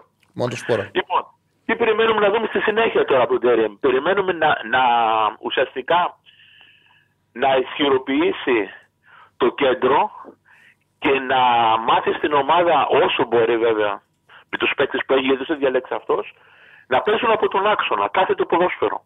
Αυτό νομίζω ότι περιμένουμε να δούμε στη συνέχεια. Υπάρχει ένα παιχνίδι με τον Αστέρα που δεδομένα εγώ πιστεύω θα, θα, θα μπει Γερεμέγεφ γιατί πιστεύω να είναι καλά με τον Αστέρα για να πας μετά στην Τούμπα Τώρα προσωπικά για μένα παίζει Μονιεροπόλου, παίζει με όπως θες. Να πάρεις ένα διπλό που δεν πήρες στην ΑΕΚ. Έχουμε μέχρι το, μέχρι το μάτσο με τον Πάουκ, μέχρι το μάτσο με τον Πάουκ υπάρχει πε- πολύ μεγάλος χρόνος. Τώρα είναι το μάτσο της Τετάρτης. Α δούμε το μάτσο της Τετάρτης, μην πηγαίνουμε στον Πάουκ. Έχουμε πολύ χρόνο μέχρι εκεί. Δεν ξέρεις κιόλας ε, και ποιες μεταγραφές θα έχουν γίνει, αν θα έχει μπει ο Καϊντίν, σε τι κατάσταση θα είναι, αν θα έχει επιστρέψει ο Ιωαννίδης, αν θα έχει άλλους τραυματίες ο Παναθηναϊκός. Είναι μεγάλο το διάστημα γιατί έχουμε και απαιτητικά παιχνίδια.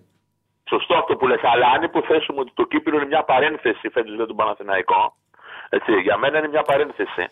Το επόμενο δύσκολο μάτς μετά την ΑΕΚ πρωταθλήματος είναι η Τούμπα. Εκεί πρέπει να, να βλέπεις ουσιαστικά. Και εκεί θα γυρίσει και ο Ιωαννίδης μάλλον. Τέλος πάντων. Και κάτι τελευταίο που θέλω να πω για τον Πρινιόλη. Ε, επιβεβαιώθηκαν οι Κασάνδρες και δεν ξέρω αν με τον ατόμετο ήταν ηθιλημένα όλα αυτά που έκανε ο ίδιος. Αν τα έκανε ηθιλημένα να δείξει τον εαυτό του, να τον ευχαριστήσουμε, να πάει στην ΑΕΚ στο καλό, γιατί εγώ πιστεύω στην ΑΕΚ θα πάει. Ναι. Και να, να τον θυμόμαστε ως πάρα πολύ καλό τερματοφύλακα μετά του Βάτζη και τον Νικοπολίδη. Είναι κρίμα που δεν συνεχίζει τον Παναθηναϊκό. Και είναι κρίμα πραγματικά που ήδη είχε υπογράψει. Γιατί όταν τον κάλεσε ο Λαφούζος να υπογράψει με τα χρήματα που ήθελε, δεν υπέγραφε. Τον κάλεσε και το είπε. Έτσι, υπε, υπο, υπο, υπογράφουμε, βάζω εγώ την υπογραφή μου, έχεις το ποσό το οποίο θες εσύ, υπέγραψε και εσύ να μείνεις. Δεν υπέγραψε γιατί ήδη είχε υπογράψει, δυστυχώς. Τα είπαμε αυτά. Τα είπαμε αυτά. Σε ευχαριστώ πάρα πολύ. Να είσαι καλά ρε Τσάλι, ευχαριστώ, Ευχαριστώ και εγώ, γεια Κώστα σου. μου. Να είσαι καλά, φίλε μου.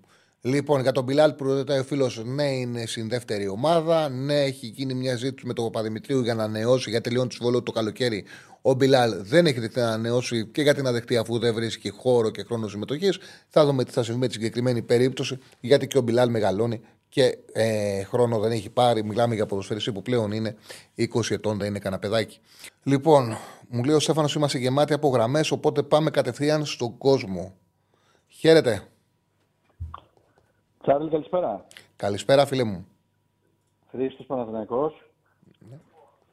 Ε, δύο πραγματάκια. Το πρώτο είναι ποιον παίχτη ε, θα έπαιρνες εσύ στον Παναθηναϊκό ε, εκτός της άμυνας, από το κέντρο και μπροστά; Και ένα δεύτερο Θα που θέλω έδινα να τα- πω είναι θα το έδινα- ρωτήσεις θα κάνα παρά υπερπροσπάθεια. να μου πεις κάτι. Είναι, όσον αφορά αυτό τις γραμμές, ε, είναι λάθος αυτό, είναι θέμα λογισμικού. Δεν μπήκαν λάθος οι γραμμές. Το εξήγησε και ο Ντέμις χθες στην εκπομπή και υπάρχει και ένα βιντεάκι στο YouTube. Αυτά. Αυτό που έδειξαν πάντως, αυτό που έδειξαν ήταν εντελώς λαθασμένο. Τώρα δεν ξέρω ε, και, επίσημη, μ, ο- και, και επίσημα δεν υπάρχει μια απάντηση. Αυτό που δείξαν είναι εντελώ λαθασμένο. Μην το δείχνουν τουλάχιστον τότε. Αν δεν έχουν τη δυνατότητα να δείξουν τη γραμμή, μην το δείχνουν. Αυτό που δείξαν ήταν λαθασμένο. Δείξαν τη γραμμή αλλού. Εγώ αυτό το οποίο είπα είναι ότι δεν μπορώ να που ξέρω αν ο Λαραμπή ήταν offside ή όχι. Ξέρω όμως ότι η γραμμή που δείξανε ήταν άλλα, αλλού για αλλού. Εγώ δεν το ξαναλέω. Από τη φάση που είδαμε, Ε, δεν μπορούμε να κρίνουμε αν, η, αν ο Ελαραμπή είναι ο site ή όχι. Εγώ δεν έχω βγει να πω ότι ο Ελαραμπή καλυπτόταν. Δεν το ξέρω. Ξέρω όμως ότι η γραμμή που μας παρουσιάσανε ήταν εκτός τόπου και χρόνου. Και το ξαναλέω, επειδή βλέπω όλη μέρα ποδόσφαιρο, στο εξωτερικό μας δείχνουν τις γραμμούλες κανονικά. Μας τις δείχνουν σωστά. Αυτό το ότι είναι θέμα το Α, είναι θέμα το Β και δείχνουν τις γραμμές, μην τις δείχνουν. Άμα δεν έχουν τη δυνατότητα να τις δείχνουν, ας μην τις παρουσιάζουν. Υποτίθεται τις παρουσιάζουν γιατί υπάρχει τη, η, η γνώση να μας τι δείχνουν. Και στο κάτω-κάτω, αν δεν ξέρουν πώς να τις βάζουν τις γραμμές, πώς γίνεται να είναι και σίγουροι αν είναι ο site ή όχι. Ε, Τέλος πάντων, δεν γίνεται πουθενά αυτού. Βλέπω, βλέπω, βλέπω όλη, παντού μπάλα, όλη μέρα μπάλα. Δεν υπάρχει ένα προ, ε, πρωτάθλημα το οποίο γίνεται η φάση και να σου δείχνουν τη γραμμή λάθος. Δεν υπάρχει. Τι να κάνουμε τώρα; Δεν είναι καινούριο αυτό. Είναι δικό μας. Ε, άλλο. Ε, ε, το άλλο ήταν αυτό. Με ποιον παίχτη θα έφερνες εσύ. Ε, ε, ναι. Ξεκάθαρα. Στα ξε- χαφ, στα χαφ, ρε παιδί. Ξεκάθαρα και, Ρεαλιστική. δείχνω, και ξεκάθαρα και δείχνω τι λογική θέλει ο Παναθηναϊκός. Θα έκανα μεγάλη προσπάθεια να πάρω τον Μπακασέτα. Ο Παναθηναϊκός θέλει ποδοσφαιριστή με προσωπικότητα και να απειλεί, να σκοράρει, να απειλεί, να έχει τελική απόφαση, να β- β- βάζει γκολ από την πίσω γραμμή. Ο Παναθηναϊκός δεν έχει γκολ σε ροή αγώνα. Έπαιξε δύο ντέρμπι. Αν δεν γινόταν σέντρα και μία επαφή, γκολ δεν έβρισκε. Γκολ δηλαδή να φτιάξει κάτι σε ροή αγώνα και να πάρει ένας παίκτης μια απόφαση με σκέψη και ποιότητα και να της στείλει την μπάλα στα δίκτυα δεν έχει. Ο, ο Παναθηναϊκός για να βρει γκολ πρέπει να γίνει σέντρα κούμπημα. Όπου αυτό είναι και θέμα, ξέρεις, σέντρα κούμπημα, επαφή. Παίκτη να πάρει επιλογή, δηλαδή να πάρει την μπάλα, να κάνει κίνηση, να σκεφτεί, να βάλει εκτέλεση και ποιότητα δεν έχει. Ε, ο Παναθηναϊκός πρέπει να βρει παίκτη να έχει γκολ από τις πίσω γραμμές. Τσάρλι, ο Μπακασέτας θα παίξει ε, αριστερά. Θα παίξει, Ο Μπακασέτας θα όχι, παίξει- δεκάρι θα παίξει. Ή θα Δεκάρι, παίξει. δεκάρι, δεκάρι, δεκάρι, Και- δεκάρι. και- Έξι, και οι οχτώ, άλλοι δύο δεκάρι. αυτοί- οι άλλοι δύο- Αράο, Τσέριν, δεκάρι. Ε, Κότσιρα, Όχι, εννοώ για τον- Τσέριν, δεκάρι. Δεκάρι θα παίξει ο Μπακασέτας. Δεκάρι, ναι. Και ακυρώνεις δηλαδή τους ε, Τζούρισιτς, Μπερνάρ. Ε, γιατί τι έχουν κάνει, τι τους έχουν, δεν έχουν κάνει. Ο Τζούρις, άμα μπορέσει Ε, να βρει εντάξει. χρόνο, αριστερά είναι. Οκ. Δεν, μα είναι πρόβλημα. Δεν, είναι- δεν σκοράρουν, δεν δίνουν assist. Δεν. Ο Παναθηναϊκός πρέπει να φτιάχνει ομάδα για να πάρει πρωτάθλημα. Ο Παναθηναϊκός αυτή τη στιγμή εδώ δείξει τον Γιοβάνοβιτς. Δεν έχει να σκεφτεί τον ε, Τζούρισιτς ή τον Μπερνάρι ή τον οποιοδήποτε. Ο Παναθηναϊκός ο στόχος είναι το πρωτάθλημα. Θα πάρει δύο στόπερ. Βλέπω, καταλαβαίνω ότι ο προπονητής σου λέει θέλω εξάρι. Επίσης, υποτίθεται ότι ήρθε ο Τερήμ για να πάρει το πρωτάθλημα και ήρθε ο Τερήμ γιατί με τον Γιωβάνοβιτ δεν μπορούσαν να γίνουν μεταγραφές. Οπότε έχουν ακόμα 15 μέρες να φτιάξουν μια ομάδα που μπορεί να διεκδικήσει το πρωτάθλημα. Αυτή η ομάδα και φάνηκε και με την ΑΕΚ που βλέπουμε ότι το ποδόσφαιρο του, του Τερήμ φέρνει τραυματισμούς, δεν μπορεί να διεκδικήσει πρωτάθλημα. Δεν θα αντέξει. Οπότε θέλει παίχτε. Μάλιστα. Εντάξει. εντάξει. Για μένα δηλαδή θέλει ε, και εξάρι και ε, δημιουργό. Για μένα αυτό καταλαβαίνω. Εντάξει, κοίταξε με την, Άρη- με την ΑΕΚ ε, μπήκαν τρεις παίχτες από τους πέντε οι οποίοι έρχονται από χιαστούς. Δηλαδή, ο Ζέκα από δύο χιαστούς, ο Αϊτόρα από χιαστό, ο, ο Λιμιό από χιαστό. Ε, και μετά μπήκε ο Σπόραρ που δεν χρειάζεται να έχει χιαστό. Αυτός μπαίνει μέσα, κάνει την μπάλα. Δεν... Δηλαδή δεν, δεν είχε και άτομο στο παίχτη στον πάγκο για να βοηθήσει. Λείπαν ο Τσέριν, ο Τζούρισιτς και ο, και ο Παλάσιος. Θα μπορούσαν δηλαδή αυτοί να βοηθήσουν περισσότερο νομίζω. Τέλος πάντων, εντάξει, ναι. Θέλει, θέλει ρόστερ, ναι. Συμφωνώ. Σε ευχαριστώ. Να είσαι καλά, να είσαι καλά. Ευχαριστώ πάρα πολύ. Λοιπόν, ε, πάμε στον επόμενο. Χαίρετε. Καλησπέρα. Καλησπέρα. Χαίρετε, μας ακούει ο φίλος. Πάμε στον άλλον. Πάμε στο μεθεπόμενο. Χαίρετε. Γεια σου, Τσαρλί. Καλησπέρα. Καλησπέρα. Έλα μωρέ. Ε, ο, Φέτο- κάτι Ρέι, ο Κάτι Ρέι είσαι; Έλα. Ο Κάτι Ρέι είσαι ή ο άλλος; Έχω δύο κλικούς. Όχι, εγώ είμαι ο, Γιώργος άλλος. από το Ηράκλειο. Ο Γιώργος εσύ. Ωραία. Εγώ είμαι υπέρ Νταμπράουσκα. Ναι, είσαι ο Νταμπράουσκας. Ναι, είσαι ο Νταμπράουσκας. Εχθές άκουγα που το έλεγες το όνομα, πώς το έλεγες του διαιτητή, το, το μπρέτ και έλεγες του διαιτητή το επίθετο. Α, τέλος πάντων, έφυγε οπότε τώρα δεν χρειάζεται ο γλωσσοδέτη αυτός. ναι. Πήρα να μιλήσω κι εγώ για την ομάδα μου και να μου πεις τη γνώμη σου για δύο πράγματα που έχω σκεφτεί. Βλέπω ότι ο Όφη είναι πρωταθλητής στι οπαλίε στο πρωτάθλημα μέχρι τώρα. Βλέπω ένα Όφη στο πρώτο ημίχρονο με όποια ομάδα και να παίζει. Έχει κατοχή μπάλας, έχει τελικές, γκολ δεν μπορεί να βάλει με τίποτα. Βλέπει το τέρμα σαν τα χλήθρα. Ναι. Και βλέπω ότι ο Μέλ γενικά έχει αλλάξει. Η αλήθεια είναι ότι τα δύο τελευταία παιχνίδια του Όφη είναι βελτιω... κα- καλά. Δηλαδή και με τη Λαμία μπορούσε να κερδίσει. Με τη Λαμία που το ξαναλέω βαθμολογικά είχε φτάσει τα βάνη και ήταν μάτς που στην διαχείριση του πρωταθλήματος έλεγες ο Όφη πρέπει να το πάρει. Η εικόνα ήταν για να το πάρει, δεν το πήρε. Η Λαμία μετά έχασε με συνέδρα της από τον ε, έχασε με συνέδρα της ε, 0-2 του Πανσεραϊκό. Και στο Περιστέρι έφτασε πολύ κοντά σε ένα μεγάλο διπλό, δεν έβγαλε τελευταία μήνα για να το πάρει. Εδώ είναι η ερώτηση που βλέπω ότι πολλές ομάδες την πατάνε.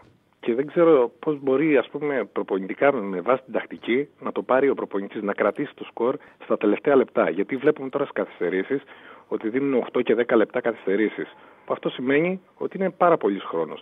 Πώς κρατάς το σκορ εκεί πέρα, με ποια τακτική; Κοίταξε, βλέπεις Κάνει ότι στο ποδόσφαιρο, επειδή έχουν αυξηθεί πάρα, πολλές, πάρα πολλοί καθυστερήσεις και ε, η ομάδα που πιέζει όταν έχει 7 και 8 λεπτά απέναντι σε κουρασμένη άμυνα είναι πιο εύκολο να βρει τον γκολ. Βλέπουμε να μπαίνουν γκολ στο τέλος. Περισσότερα από ό,τι μπαίναν τα περισσότερα τα προηγούμενα χρόνια.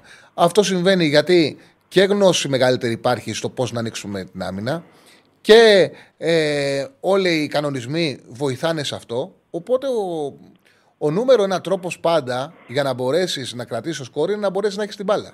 Να μπορέσεις να κερδίσεις την κατοχή σου. Δηλαδή οι παίκτες που παίζουν μπροστά να μην έχουν εύκολα απώλεια κατοχής. Ο Παναθηναϊκός για παράδειγμα, στον ο Πάπα Ρένα ισοφαρίστηκε επειδή όλοι οι παίκτες που μπήκανε και μεσοεπιθετικά, κανένα δεν πήρε μια ρημάδα μονομαχία ώστε να μπορέσει να μείνει ψηλά. Να πάρει ένα φάουλ, να κερδίσει πράγματα και να κερδίσει χρόνο. Πρέπει να μπορέσεις να κερδίσεις κατοχή μπάλας και χρόνο για να μην μείνεις πίσω. Μετά από εκεί και πέρα, ασφαλώς, κάποιες φάσεις αδεκτής πρέπει να ξέρεις να μείνεις και σε χαμηλά μέτρα από το επίθεση. Όλα χρειάζονται. Δηλαδή δεν υπάρχει ένα μυστικό. Και μπάλα πρέπει να κρατήσεις ψηλά και φάουλ πρέπει να κερδίσει, αλλά και μέσα, γιατί αναγκαστικά θα αμυνθείς και ο αντίπαλος παίζει, δεν παίζει μόνος σου. Πρέπει η άμυνά σου να μπορεί να αντέχει. Μάλιστα. Το άλλο που ήθελα να, να μου πεις τη γνώμη σου είναι ότι αυτή τη στιγμή υπάρχει ένα θέμα στην ομάδα ότι λήγουν 13, 12 με 13 συμβόλαια, εκ των οποίων οι πιο πολλοί παίχτες είναι της βασικής ομάδας. Και ρωτάω εγώ, όταν έχεις αυτή την πίεση για να πάρεις βαθμούς και έχεις τόσους παίχτες με συμβόλαια στον αέρα, ο παίχτης αυτός θα βάλει τα πόδια του στη φωτιά; Τώρα ξέρεις τι μου θυμηθείς. Για πες. Ε, αυτό είναι συνολικό. Μίλαγα με. Παλιά ήταν 7-8 χρόνια, μπορεί και παραπάνω, εγώ που κάνουμε πάνω από 10 χρόνια. 12-13. Είχα δώσει ένα, μια ομάδα, πρέπει να ήταν και η Μπολόνια, να κερδίσει. Ήταν δύο-τρει αγωνιστικέ πριν το τέλος και έπεινα από το με ένα μάνατζερ και μου λέει, το ξέρεις, μου λέει ότι στην Μπολόνια ότι 10-12 ποδοσφαιριστές ελούν τα συμβόλαιά τους και θέλουν να πέσει γιατί κατευθείαν έχουν όρους ότι θα μείνουν ελεύθεροι και είναι εύκολο να βρουν ε, καλύτερο συμβόλαιο. Ε, ο Μάντισον που παίζει στη Λέστερ, αν δεν έπεφτε η Λέστερ, θα συνέχιζε στη Λέστερ. Έπεσε η Λέστερ, πήγε σε τότε να Θέλω να πω ότι είναι κάτι, είναι πράγματα τα οποία δεν τα ξέρουμε όλα. Πάνω στην ερώτηση που έκανες, ρε παιδί μου, αν θα βάλουν τα πόδια τους στη φωτιά. Δεν μπορώ να σου απαντήσω, δεν το ξέρω. Είναι και θέμα χαρακτήρα ποδοσφαιριστή. Ε, αλλά είναι πολύπλοκο. Επίσης είναι κάτι το οποίο στην Ελλάδα συμβαίνει. Δηλαδή δεν είναι μόνο όφη. Πιστεύω ότι στις περισσότερες ομάδες, αν κοιτάξουμε από την ε, έκτη θέση και κάτω, από την τέταρτη θέση και κάτω, οι περισσότερες ομάδες έχουν συμβόλαια που λήγουν το καλοκαίρι. Ε, το αστείο είναι στη δεύτερη κατηγορία, που όλες οι ομάδες έχουν μόνο μονοετές συμβόλαια. Δηλαδή, μια ομάδα ανεβαίνει και δεν έχει συμβόλαιο για την επόμενη σεζόν, πρέπει να κάνει τα συμβόλαια όλα από την αρχή. Είναι δικό μας, είναι περίεργο, αλλά είναι πραγματικότητα. Ναι. Δεν, οι περισσότερες ομάδες, αν κοιτάξεις, τα περισσότερα συμβόλαια λήγουν το καλοκαίρι. Και ένα τελευταίο, ενώ βλέπουμε ότι έχει βελτιωθεί πάρα πολύ το θέμα με τους τραυματισμούς στον Όφη, βλέπω ότι η φυσική κατάσταση, δηλαδή βλέπεις ένα Όφη στο δεύτερο ημιχρόνο να έχει κρεμάσει από ανάσα, να μην μπορεί να, να πάρει ανάσα ο παίκτης να μπορέσει να αποδώσει. Αυτό πιστεύεις ότι έχει να κάνει με την προετοιμασία ή δεν έχει να κάνει; Το καλοκαίρι εννοώ. Κοίταξε, δεν μπορώ να ξέρω τι δουλειά έκανε ο Νταμπράουσκας. Ο Νταμπράουσκας είναι έμπειρος προπονητής. Εγώ αυτό το οποίο σίγουρα βλέπω είναι ότι ο Όφη πήγε, ξεκίνησε να παίξει ένα άλλο ποδόσφαιρο με τρεις αμυντικούς, με δύο φορ, χωρίς εξτρέμ, χωρίς τόσο ανάγκη για χτίσιμο από χαμηλά, με διάβασμα στον αντίπαλο, στο ότι να παίξω άμυνα και να χτυπήσω. Και παίρνει τον Πέπε Μέλ που είναι μια άλλη σχολή, άλλη φιλοσοφία, πιο επιθετική, πιο ρισκαδόρικη, πιο ελκυστική για το μάτι αλλά και πιο επιφοβή αμυντικά, που πρέπει να είσαι καλός για να λειτουργήσει. Και αυτό είναι φυσιολογικό να έχει αλλάξει και την προπόνηση, να έχει αλλάξει τη λογική και να έχει και, ξέρεις, ε, να έχει και θέματα. Βέβαια, αυτό δημιούργησε στο ξεκίνημα μεγάλο πρόβλημα και το είδαμε. Είδαμε ένα μάτσο με τον Ασέρα Τρίπολης που δεν ξέρω αν έχεις πάει και στο γήπεδο. Το build-up ήταν απογοητευτικό. Ήταν, ε, ε, λες, ε, εδώ είναι συνοθήλευμα, δεν μαζεύεται. Ε, πιστεύω ότι το τελευταία δύο παιχνίδια του είναι καλά. Ότι, ότι κάπου τα έχει, την έχει μαζέψει την ομάδα. Δεν έχει καιρό για να κινδυνεύσει. Η άλλη είναι χειρότερη του. Οπότε πιστεύω ότι θα τελειώσει, θα σωθεί στα play out και το πιο πιθανό είναι να δουλέψουν μαζί από την αρχή και να δούμε τι μπορεί να δώσει με έναν ε, σωστό σχεδιασμό το καλοκαίρι ο Παπεμέλ. Αυτό η φαντάζομαι. Η μπάλα που είδαμε με το Μέλα μέχρι στιγμής σε μένα μου αρέσει. Είναι πιο ελκυστικό σίγουρα, συμφωνώ μαζί σου. Το θέμα είναι να μπει η μπάλα στα δίχτυα όμως, εκεί είναι το πρόβλημα. Γιατί έχουμε ένα Φελίπε που δυστυχώς θέλει την μπάλα στα πόδια του για να σουτάρει και να βάλει τον γκολ.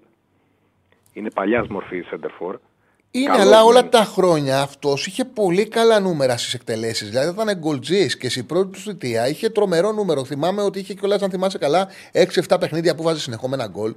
Και στη Sporting είχε καλούς αριθμούς στο τέρμα. Φέτος δεν έχει λυθεί. Δεν υπάρχει παίκτης να, το, να του δώσει την πάσα για να ναι. τελειώσει. Ναι.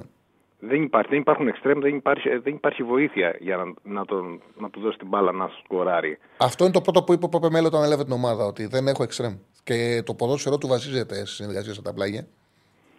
Τόσο να μην σας κουράζω κιόλας. Δεν μας κουράζει, μια χαρά τα λες. Γιατί μας κουράζεις; Ε, η δουλειά μας είναι να μιλάμε. Τι μας κουράζεις; Okay, σε ευχαριστώ πολύ. Εγώ ευχαριστώ. Να, έχουμε...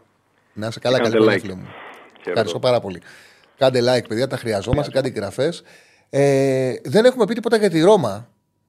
Ε, αποφάσισε η δίκηση της Ρώμα να διώξει το Μουρίνιο ε, ο οποίος έβγαλε ένα πολύ δύσκολο πρόγραμμα, όχι καλά, πήρε μόνο την Άπολη, δεν κέρδισε κανένα άλλο παιχνίδι, ήταν άθλια εικόνα του με τη Λάτσιο την περασμένη Τετάρτη. Ο, ο Μουρίνιο αποπολύθηκε στην ένατη θέση. Τώρα έχει βέβαια ένα βατό πρόγραμμα να κάνει, θα μπορούσε να κάνει τρεις συνεχόμενες νίκες, αλλά ok. Okay. Ε, αποφάσισαν να τον ε, διώξουν. Είναι, ο κόσμος πήγε.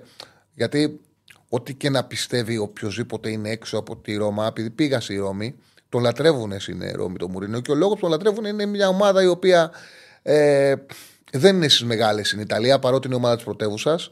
Δεν έχει τίτλους. Ο Μουρίνιο την πρώτη χρονιά τους πήγε τελικό, κατακτήσανε το conference. Η δεύτερη χρονιά τους ξαναπήγε τελικό Europa.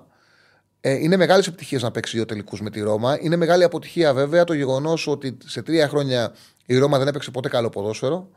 Ε, διάβαζα ότι το ποσοστό βαθμών είναι το μικρότερο που έχει πάρει προπονητής που έχει δουλέψει σε πάνω από 50 παιχνίδια πρωταθλήματος στη Ρώμα τα τελευταία 30 χρόνια.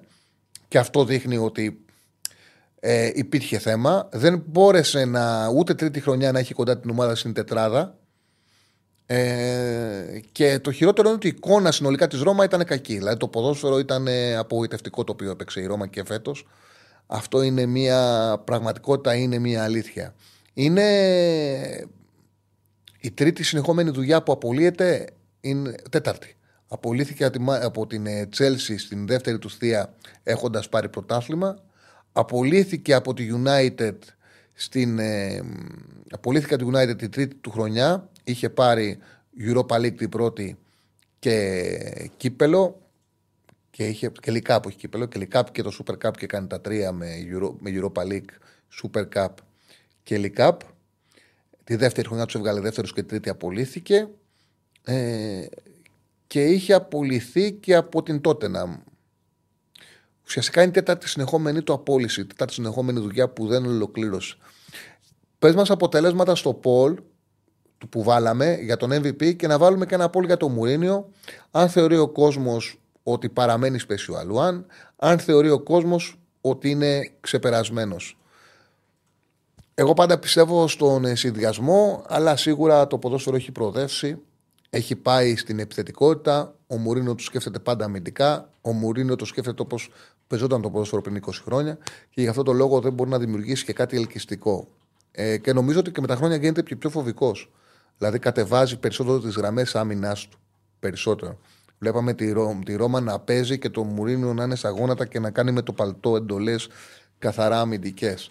Λοιπόν, το ποιος ήταν MVP της 18η αγωνιστικής, σύνολο 712 ψήφων πήρε ο Λιβάη Γκαρσία 37%, ο Αράο 30, ο Άρντα 16 και ο Μασούρας 14. Βγάλατε το Λιβάη Γκαρσία. Το ξαναλέω, η Ακαδημία έδωσε τον Βάρντα. Ο Μουρίνιο παραμένει special one και Ε, είναι ένας. Ε, ε, Πώς το λένε, ε, παροχημένος προπονητής. ξεπέρασε. Ξεπερασμένος προπονητής. Ναι.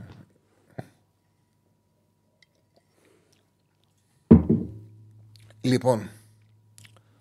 Έχουμε κόσμο; Ωραία, ωραία. Πάμε στον κόσμο. Καλησπέρα, φίλε. Καλησπέρα. Καλησπέρα. Καλημέρα, Βασιλιάς. είμαι, Καλησπέρα. Έλα, χιλιά μου, τι κάνεις; Καλά, καλά, μια χαρά. Τι τι κάνεις. Καλά, καλά, ωραία. Λοιπόν, καλησπέρα και στο Στέφανο.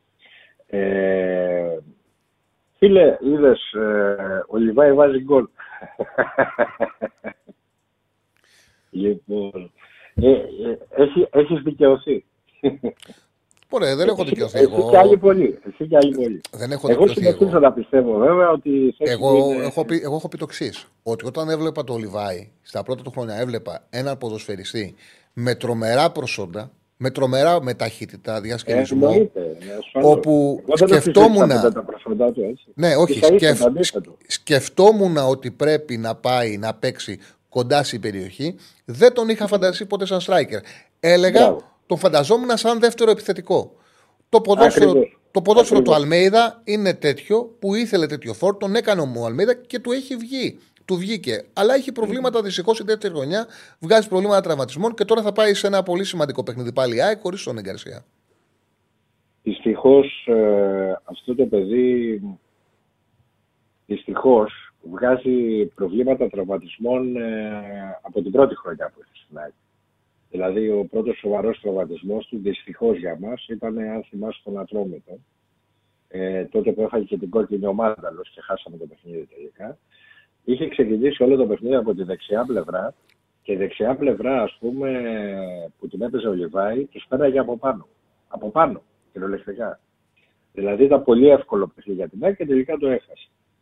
Όπως επίσης έκανε τρομερά παιχνίδια με τον Μπάουκ, αν θυμάστε την πρώτη του χρονιά.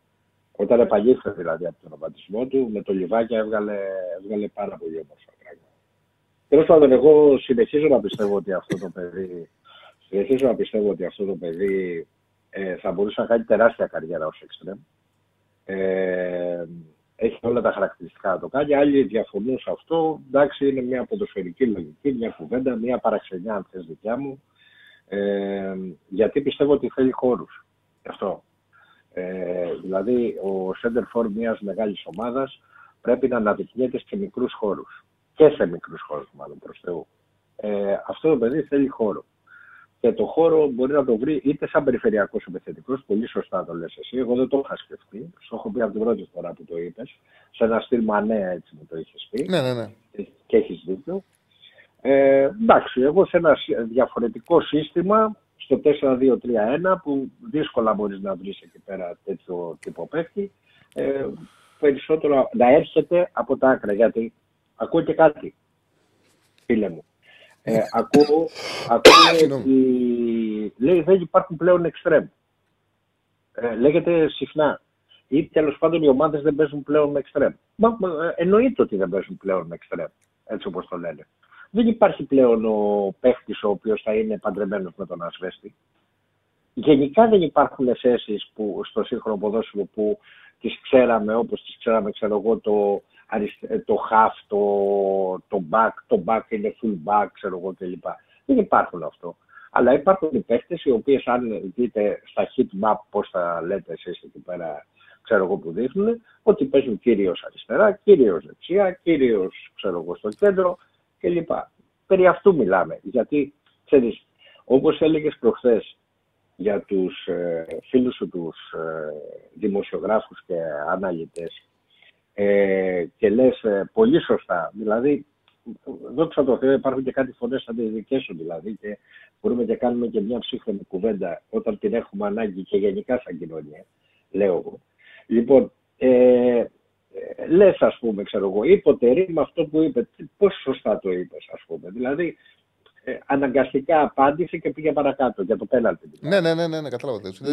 Ναι, ναι. Έτσι, έτσι, ας πούμε, έχουμε κάποιοι, επειδή ξέρω εγώ η, η, η αγορά έχει γίνει μεγάλη, οι, οι, οι επαγγελματίες τέλος πάντων είναι πάρα πολλοί, θέλω να παρουσιάσουν ξέρω εγώ, κάτι καινούργιο και πολλές, ορισμένες φορές τα παιδιά αυτά μπαίνουν σε κάποιες σοφιστίες οι οποίες εγώ τουλάχιστον ειλικρινά πραγματικά ας πούμε δεν τις καταλαβαίνω. Δηλαδή ε, καταντάει ας πούμε να γίνεται λίγο γελίο όλο το πράγμα για μένα στα δικά μου τα μάτια. Μπορεί να κάνω λάθος και να κάνει να κάνω λάθος και να συνεχίσουν τα πράγματα όσο έχουν.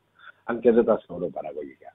Τώρα, όσον αφορά το σύστημα, φίλε μου, που άρχισα και σου έλεγα προ, προηγουμένως, θα σου, θα σου πω μόνο κάτι.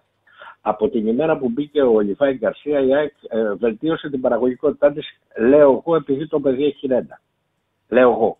Εγώ το λέω αυτό. Λοιπόν, ε, κάποιος μπορεί να διαφωνήσει αυτό, έχει καλώ. Λοιπόν, θα, θα μου επιτρέψεις όμως, επειδή πολλοί μιλάνε με νούμερα, εγώ θα παίρνω ε, τα νούμερα υπόψη μου μέχρι εκεί που δεν ξεγελάνε τα μάτια μου. Την αίσθησή μου. Εντάξει. Λοιπόν, ε, κάποιοι λοιπόν λένε ότι η ΑΕΚ έχει πέσει σε παραγωγικότητα. Τα νούμερα αυτό λένε. Σε παραγωγικότητα φάσεων. Δεν ξέρω αν το έχεις υπόψη σου αυτό. Ότι η ΑΕΚ τι έκανε; έχει πέσει σε παραγωγικότητα φάσεων. Σε, παρα... σε σχέση δηλαδή, με την περσίνη χρονιά. Σε σχέση με την περσίνη χρονιά. Και σε σχέση με την ναι, ε, αρχή φαι... της χρονιάς. Ναι, αυτό φαίνεται. Ναι. Και μάλιστα αυτό είναι θορυβό. ναι. Δεν είναι κάτι το οποίο είναι στο, στο όριο που λέμε. Εντάξει. Ναι, εντάξει. Λοιπόν, είναι εμφανές αυτό. Λοιπόν, ε, εγώ, λέω, εγώ λέω ότι ο φίλος μου Αλμέιδα πρέπει σιγά σιγά να δει το σχέδιό του. Το λέω από την αρχή της χρονιάς γιατί το περίμενα εγώ αυτό το πράγμα. Λοιπόν, δηλαδή πρέπει να δει το σχέδιο του Αλμέιδα ε, ε, κατά τη γνώμη μου πλέον είναι μονοδιάστατο. Δηλαδή μπορεί, πολύ, ε, μπορεί αρκετά εύκολα από έξυπνους ε, τύπους, εγώ το περιμένω να γίνει στην Τούμπα αυτό φίλε, εάν δεν βρει άλλη ιδέα από έξυπνους τύπους και προπονητές να, να μπλοκαριστεί. Ήδη έχει μπλοκαριστεί αρκετά από το Μάτζιο. Ήδη. Λοιπόν, ο Τερίν προχθές κάνει τακτικό λάθος κατά τη γνώμη μου. Το οποίο είναι απόλυτα δικαιολογημένο για, τον, ε, για έναν άνθρωπο ο οποίος ναι, μεν έχει δει πολλά βίντεο, ναι, μεν είναι πάρα πολύ έξυπνος άνθρωπος και πολύ έντονο προπονητής, αλλά ε, όπως είδαμε και με τις αλλαγές το έκανε λάθος, δεν έχει ε, ξέρω εγώ, το feeling του πρωταθλήματος. Ναι, ναι, δεν έχει την απόλυτη γνώση. Το, μαθαίνει τώρα. Ακριβώς. Μαθαίνει τώρα. Ακριβώς. Δηλαδή, εγώ πιστεύω, φίλε, ε, ότι με το Γιωβάνοβιτς η συγκεκριμένη ΑΕΚ έτσι όπως κατέβηκε θα έχει πολύ μεγάλο πρόβλημα. Με τον Γιωβάνοβιτ πάντως δεν είχε με ποτέ. Το, ΑΕΚ μόνο και αυτό το παιχνίδι μιλάω. Ε. Ναι. Ε. Πρόσεξε με, μην παρεξηγηθώ. δεν απλά, ξε... απλά καταλαβαίνω τι λες. Απλά ξέρεις τι συμβαίνει. Τι έκανε, δηλαδή, ο... τι έπαθε όμως ο Αλμέιδα, ναι. το οποίο δεν θα το ναι. πάθαινε με τον Γιωβάνοβιτ. Δεν είχε ναι. που να πρεσάρει. Δεν είχε που να πιέσει γιατί ο Παναναναϊκός δεν κράταγε μπάλα. Ναι, και εντάξει, δεν κράταγε μπάλα στο δικό του μισό και αυτό, και αυτό τον εγκλώδισε το ότι δεν είχε που να πιέσει. Ναι. Ε, σε αυτό και αυτό το, αυτό το κάνει και ο Μάτζιος. Που δεν ζητάει μπάλα και δεν έχει. Άμα δεν έχει μπάλα ο αντίπαλος χαμηλά, όπως κάνει ο Λουτσέσκο, όπως έκανε ο Γιωβάνοβιτς, πού θα πρεσάρεις, πού θα πιέσεις. Ναι, ναι, ναι. Λοιπόν, εγώ πιστεύω, εγώ πιστεύω όμως ότι ο Λουτσέσκου, φίλε, γι' αυτό είναι μερικά πράγματα τα οποία πρέπει να τα προσέξει η ΑΕΚ πάρα πολύ σοβαρά πλέον.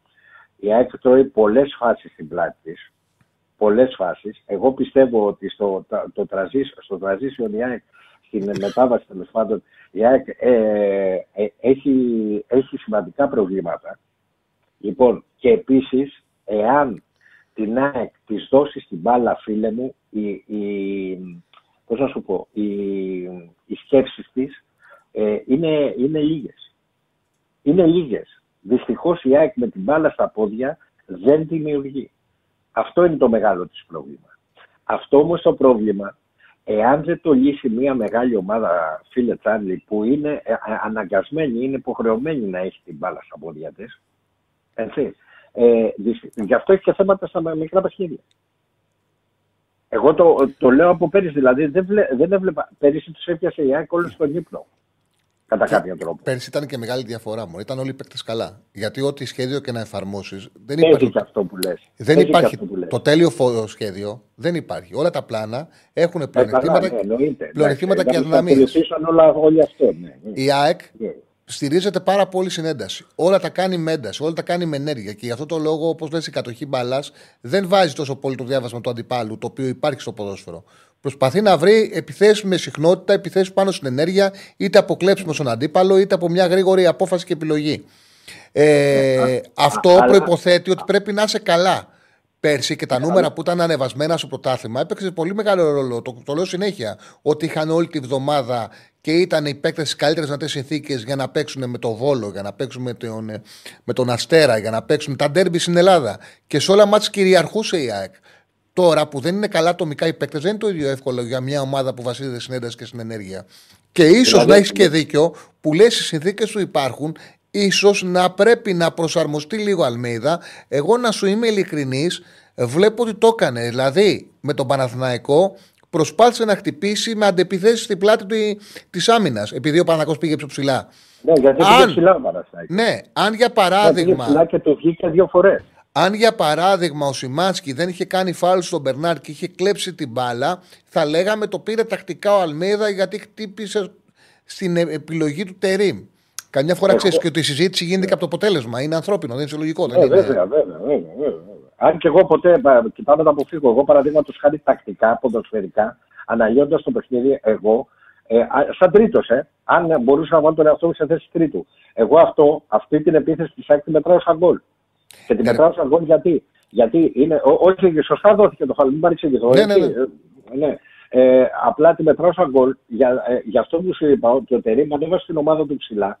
Ανέβασε την ομάδα του ψηλά και δεν υπάρχει χειρότερο πράγμα να κάνεις από το να προσπαθήσεις την ΑΕΚ με το Λιβάη να την παίξει ψηλά. Βέβαια, από εκεί και πέρα, ε, από εκεί και πέρα ο καθένας ο καθένας μας και στις δουλειές του και παντού και στο ποδόσφαιρο και προπονητές κουβαλάει το χαρακτήρα του. Δηλαδή, αν ο Τερήμ, ας πούμε, είναι ένας τέτοιος άνθρωπος, έτσι, ο οποίος ανεβάζει τις ομάδες ψηλά, θέλει επιθετικά, επιθετικά κλπ. Αυτό μπορεί να είναι πολύ καλό για το θεατή, για μένα, για σένα, για οποιονδήποτε, Παναθηναϊκούς ξέρω εγώ, αλλά ορισμένες φορές και σε σχέση με το αντίπαλο δεν είναι παραγωγικό. Ή μπορεί και να, ακόμα και να είναι καταστροφικό. Παραδείγματος χάρη, η ΑΕΚ έφαγε δύο γκολ από αυτήν. Ε, ε, έκανε δύο γκολ από αυτήν την ιστορία. Εν τέλει, εμένα, επειδή με ενδιαφέρει η ομάδα μου. Πέσω και αυτό και ολοκλήρωσα, χιλιά μου. Ναι, ναι, ναι, και ολοκληρώνω. Εμένα εκείνο το οποίο βλέπω, βλέπω είναι ότι η ομάδα δυσκολεύεται όταν ο αντίπαλος της δίνει την μπάλα. Αυτό βλέπω. Και βλέπω ότι η παραγωγικότητα σε σχέση με το Λιβάη, δηλαδή ο Λιβάη είναι μια ευλογία συγχρόνως, αλλά ενδέχεται και καμιά φορά να σε εγκλωβίζει. Με την έννοια ότι προσπαθείς να τον βρεις σώνει και καλά για να κάνει αυτός αυτό που πρέπει. Αυτό δεν δείχνει, ε, δεν δίνει ένα πλουραλισμό στην ομάδα. Δηλαδή, εγώ δεν θεωρώ ας πούμε καλό για μια ομάδα να εξαρτάται είτε από τον Λιβάη είτε από τον Ιωαννίδη, ας πούμε, στο Παναθηναϊκό. Ναι, ασφαλώς. Ο Πάοκ, ο ΠΑΟΚ που έχει βρει μια ισορροπία πραγμάτων, πιστεύω ότι είναι πιο μπροστά από τις άλλες ομάδες, φίλε μου, αυτή τη στιγμή. Ισχύει. Σε ευχαριστώ πολύ, Αχιλιά μου. Αυτό- Ευχαριστώ αυτό πολύ. εννοώ. Λοιπόν, Ναι. για χαρά. Ε, κοίτα, εγώ, αυτό που είπε ο Αχιλιάς είπε δύο πράγματα στα οποία θέλω να σταθώ. Στο ένα είναι το τελευταίο κομμάτι. Το ότι ο- είτε διαφωνεί ε, κανείς με αυτό που λέει με το Λιβάη, είτε συμφωνεί, που περισσότεροι διαφωνούν. Πράγματι, η ΑΕΚ το τελευταίο διάστημα, αλλά αυτό, γι' αυτό υπάρχουν πάρα πολλοί λόγοι. Δηλαδή, κακή κατάσταση σε Ραούχο, μόνιμα τραυματίας, δεν έχει πάρει τα πάνω του ο Γκατσίνοβιτ, δεν έχει βρει τελικά νούμερο ο Άμρα Μπατσί ή ο Ελίασον που παίζει στα πιο εύκολα παιχνίδια. Εντάξει, ο Ελίασον κάνει καλή χρονιά δεν παίρνει πράγματα από τους υπόλοιπους παίκτες, οπότε έχει ανάγκη τα γκολ του Λιβάη. Και όταν δεν παίζει ο Λιβάη, επειδή δεν έχει κουμπώσει και ο Πόνσε, η ΑΕΚ έχει πρόβλημα. Είναι μια πραγματικότητα. Ο, ο Παναθηναϊκός είναι πολύ εξαρτημένος από τον Ιωαννίδη. Ο, ο Πάουκ πράγματι τυχαίνει να είναι η ομάδα που δεν παίρνει γκολ από τον Θόρ, αλλά είναι η ομάδα που έχει το λιγότερο πρόβλημα σαν γκολ, γιατί παίρνει πολλά γκολ από τους υπόλοιπους. Σκοράρουν όλοι. Οπότε ναι, ο Πάουκ έχει το πλεονέκτημα του πλουραλισμού. Σε αυτό έχει δίκιο.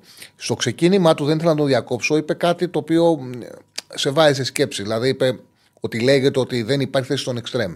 στο ποδόσφαιρο, που πλέον το ποδόσφαιρο δεν είναι δεκάδα, στο ποδόσφαιρο είναι πολλών παιχτών με τις πέντε αλλαγές, υπάρχουν χώροι για όλες τις θέσεις.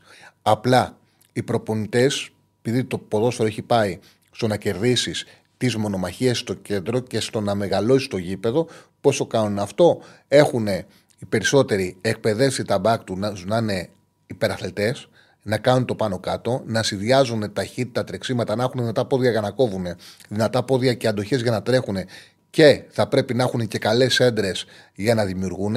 Παίρνουν οι μπακ το πλάτος και παίζουν προς τα μέσα οι εξρέμ. Αυτό δεν σημαίνει όμως ότι δεν υπάρχει καθαρός εξτρέμ. Καθαροί εξτρέμ υπάρχουν.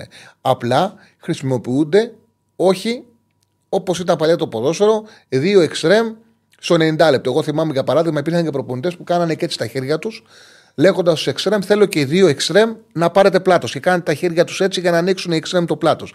Τώρα αυτό για παράδειγμα, η ΑΕΚ όταν θέλει να βάλει πλάτος, το παίρνει από τον Ελίασον. Ο Ελίασον παίζει σε πάρα πολύ μεγάλα διαστήματα του παιχνιδιού σαν ένα καθαρό εξτρέμ. Ο Μαντσίνη χτες, χτες την Κυριακή με την ΑΕΚ, στα δεξιά, έπαιξε σαν καθαρό εξτρέμ. Ήταν εξτρέμ.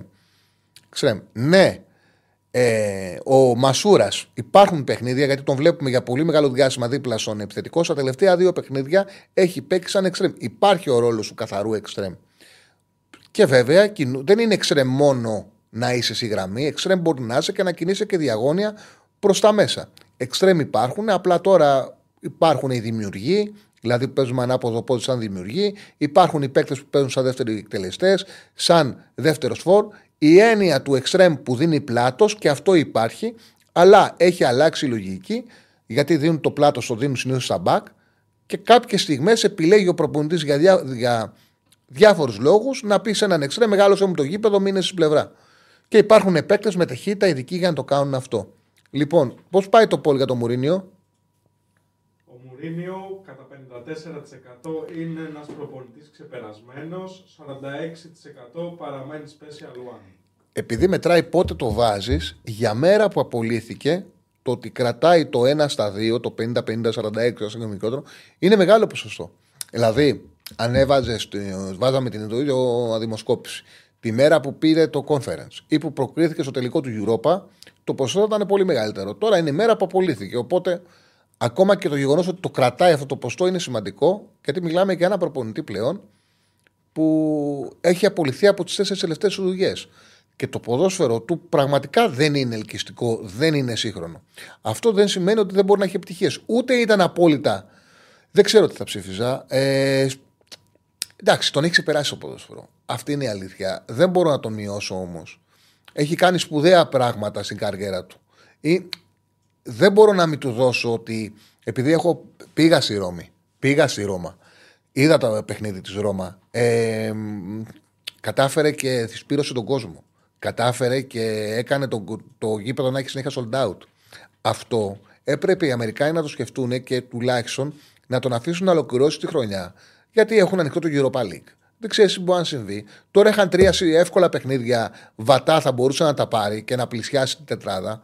Το γήπεδο είναι γεμάτο, ο κόσμος το θέλει. Δεν έχεις λόγο να τον απολύσεις. Έτσι, αλλιώ δεν θα κάνεις κανένα θαύμα του τον έδιωξε στο Μουρίνιο. Το Ρόσερ έχει, είναι προβληματικό. Σίγουρα η ομάδα που έφτιαξε δεν είναι ωραία. Δεν είναι ελκυστική στο μάτι. Ήταν τρία χρόνια, έπρεπε να παρουσιάσει κάτι καλύτερο. Αυτό είναι δεδομένο. Λοιπόν, ναι, έχουμε τις γραμμές. 7 η ώρα βγαίνει ο Ραγκάτσης. Πάμε στον επόμενο. Χαίρετε. Καλησπέρα. Καλησπέρα, φίλε μου Τσάρλι. Καλησπέρα, φίλε. Τι κάνεις, πώς είσαι. Μια χαρά, μια χαρά. Υγεία σου, όλα καλά. Όλα καλά. Έχω ένα προβληματάκι με το λαιμό, αλλά γενικά όλα καλά. Χαίρομαι, πολύ χαίρομαι. Παιδιά, να κάνετε like και subscribe στο Τζάρλι και στους Μπεταράδες, παρακαλώ. Ευχαριστώ πολύ, φίλε μου. Δύο θεματάκια. Αλμέιδα Μουρίνιο. Το, το όνομά σου, το όνομά σου. Ο Ιάκωβος από Τσαντορίνη. Έλα, Ιάκωβε μου. Αλμέιδα Μουρίνιο, για ποιον θες να συζητήσουμε; Για ποιον θες εσύ, ό,τι όχι όρεξη. Εσύ κάλε, εσύ βάλεις το θέμα; Ε, να διαλέξω εγώ το θέμα. Ωραία. Ε, θα διαλέξω τη ομάδα μου πρώτα και θα κάνω ένα έτσι ένα πινελάκι στο τέλος. Τέλεια. Ωραία. Ο Αλμέιδα μας έδειξε ότι έχει ρίξει τον εγωισμό του από το μάτς με τον Ολυμπιακό. Μας δείχνει λοιπόν ότι προσπαθεί να κάνει να μάθει τους παίχτες να παίζουν το ανάποδο transition. Προς το παρόν η ΑΕΚ πριν ρίξει τον εγωισμό του Αλμίδα με το ζόρι προσπαθούσε να τους έχει στις εντάσεις του επιθετικού transition. Τι σημαίνει αυτό, άμεσο ποδόσφαιρο. Κλέβουμε την μπάλα και κάνουμε επίθεση σε 5 δευτερόλεπτα με 7 δευτερόλεπτα για να πιάσουμε τον άλλο να προετοίμαστο και να του βάλουμε γκολ. Όπου κάνω λάθος μπορείς να μου λες. Έτσι. Όχι, όχι, σε ακούω με ενδιαφέρον. Δεν υπάρχει λάθος. Ούτε από εσύ σου λες και η τοποθέτησή Ε, σου είναι το- στέρεα. Έτσι, έτσι πως το Ναι. βλέπω. Αυτή τη στιγμή λοιπόν έχοντας ε, στο νου του ότι οι παίκτες θα βγάλουν την προετοιμασία στο καλοκαίρι παρότι δεν κάνανε. Τα- οι παίκτες του κλειδιά ο Πινέδα, ο Γκαρσία που ήταν στο εξωτερικό ε, άρχισαν να βγαίνουν τραυματισμοί οι οποίοι οποίοι δεν βοηθούσαν τους υπόλοιπους γιατί κάτι είπε ο προηγούμενος φίλος ότι αν δεν έχεις τον Γκαρσία δεν βάζεις γκολ. Είναι λίγο λάθος για μένα γιατί πέρυσι ο Γκαρσία ανέβασε πολύ και την παραγωγή γκολ των ε, πλαγίων του και των ε, από πίσω. Ξέρεις τι, ξέρεις είχε πέρσι η ΑΕΚ που δεν το έχει φέτος και ήταν πολύ σημαντικό. Είχε τον Ραούχα από πίσω που έδινε πολύ κλέψιμο, πολύ ενέργεια και κράταγε και τον αντίπαλο χαλασμένο, φοβισμένο με την ένταση και τους ακραίους ψηλά. Οπότε ήταν όλοι εκεί. Φέτος η ΑΕΚ δεν έχει ίδια ενέργεια, δεν έχει ένταση και ρε γαμώτο δεν έχει καθόλου αραούχο. Δεν παίζει, είναι μόνιμα τραυματίας. Μία φορά έπαιξε μαζί με τον Λιβάη, αν το θυμάσαι, και έβγαλε τρεις φάσεις για γκολ. Άσχετα αν μπήκανε δεν μπήκανε. Δεν έχει σημασία. Α, απλά τώρα, αυτό που κάνει τώρα ο Αλμέδια, εγώ του βγάζω το καπέλο μέσω στη σεζόν που προσπαθεί να, να το μάθει στους παίχτες, είναι πώς να πηγαίνουν στο αμυντικό transition και να ξεκινάνε επιθέσεις είτε ε, μεγαλώνοντας το γήπεδο κατά μήκος, γιατί δεν έχει κάθε το ποδόσφαιρο η ΑΕΚ, δεν το έχει πολύ, ε, βαθιά μπαλιά, είτε να, να κάνει παιχνίδι ε, πάνω από 15 πάσεις 20, ούτως ώστε να βρεθεί σε μία από τις αδύναμες πλευρές για να παίξει από τα πλάγια. Εγώ αυτό α, του, του δίνω, ότι έριξε τον εγωισμό του γιατί φαίνεται, και- ας πούμε αν ε, δεις ότι ο πολυτιμότερος του παίχτης είναι ο Γκαρσία, πέρυσι στην πρώτη του επαφή έκανε τρίπλα ο Γκαρσία για να φύγει μπροστά. Φέτος η πρώτη του επαφή είναι πάσα. Που σημαίνει ότι κάτι προσπαθεί να τους δείξει. Αυτά έτσι εν ολίγης για τον Αλμέδα. Εγώ του βγάζω το καπέλο για όσους έχουν γκρίνια τους καταλαβαίνω. Αλλά και πάλι θα πω ότι αν βάλεις το ρόστερ κάτω ναι είναι γεμάτο αλλά δεν έχουμε και τίποτα παιχταράδες. Έτσι. Ναι. Η ποιότητα είναι συγκεκριμένη και βασίζεται στην ένταση και στον, στην αθλητικότητα. Δεν βασίζεται στη- στο ποδοσφαιρικό IQ. Ξεκάθαρα. Ξεκάθαρα, αλλά έχει και κάποιους παίκτες που έχουν κλάσει που δεν, που δεν Μπράβο. έχουν δώσει αυτά που ήταν πέρσι. Δηλαδή, για μένα πρώτος και καλύτερος ο Γκατσίνοβιτς. Γιατί ακούω τη φωνή μου. Εγώ σε έχω κλεισμένο φίλε μου. Ok. Ok. Ο Γκατσίνοβιτς είναι αυτή τη στιγμή κάθε του επιλογή λάθος. Δεν ξέρω γιατί. Επιθετικά. Το όπλο του, που ήταν η ποιοτική τελική επιλογή, είναι το ελάττωμά του φέτος. Είναι τρομερό. Είναι, ήταν η ποιότητα που είχε στη τελική απόφαση ο Γκατσίνοβιτς ήταν παροιμιώδης. Και τώρα αυτό είναι το ελάττωμά του. Ναι, π- ενώ τρέχει γιατί προσπαθεί να το καλύψει αμυντικά και το κάνει πολύ καλά. Ναι, ναι, ναι. Η αλήθεια είναι. Επειδή δεν του βγαίνει το επιθετικό, δηλαδή αυτό το 1-2 τρίπλα ε, που το έχουν μάθει οι αντιπαλοί πια. Δεν, δεν γίνεται να πηγαίνει συνέχεια με αυτό. Ε, η Αυτό που πάσα είπες είναι- τώρα, αυτό που συγγνώμη που σε διακόπτω, αλλά επειδή είναι. και δεν το συζητάμε αυτό. ε, α, ε, θα- πρέπει μια μέρα να βρω όρεξη να κάτσω να φτιάξω τα περσινά του νούμερα και τα φετινά. Στα αμυντικά του νούμερα, φέτος είναι πολύ καλός από πέρσι. Πολύ καλύτερος. Πολύ καλύτερος. Στα αμυντικά του νούμερα, επειδή τα βλέπω σε όλα τα παιχνίδια, είναι πάντα γεμάτα τα νούμερα του. Αμυντικά, τάκλιν, επιστροφές, μονομαχίες, κερδισμένες μονομαχίες. Υστερείς στο τελικό κομμάτι που ήταν το όπλο του Κάλυψη, και ίσως επειδή δεν το βγάζει, το πες πολύ σωστά, να αναγκάζεται να δουλεύεις περισσότερο πίσω. Έχει μια τρίπλα, ρε παιδί μου, φαίνεται το παιδί. Ναι. Ότι επιμένει σε μια τρίπλα. Το βλέπεις δηλαδή, είναι ξεκάθαρο. Ένα, δύο ε, κο- ε, και, τρι, και κόψιμο είτε δεξιά είτε αριστερά. Ε, αυτό μονίμως. Αλλά πιστεύω ότι είναι ψυχολογία για κάποιο λόγο. Δεν είναι ότι ξέχασε την μπάλα. Ε, είναι μάλλον θεωρώ ότι, το ότι θέλει να σκοράρει. Ε, και το σκοράρισμα τον απασχολεί περισσότερο από την τελική επιλογή. Τέλος πάντων. Αλλά είναι ενδιαφέρον να δούμε του Γκατσίνοβιτς ε, τα, τα νούμερα.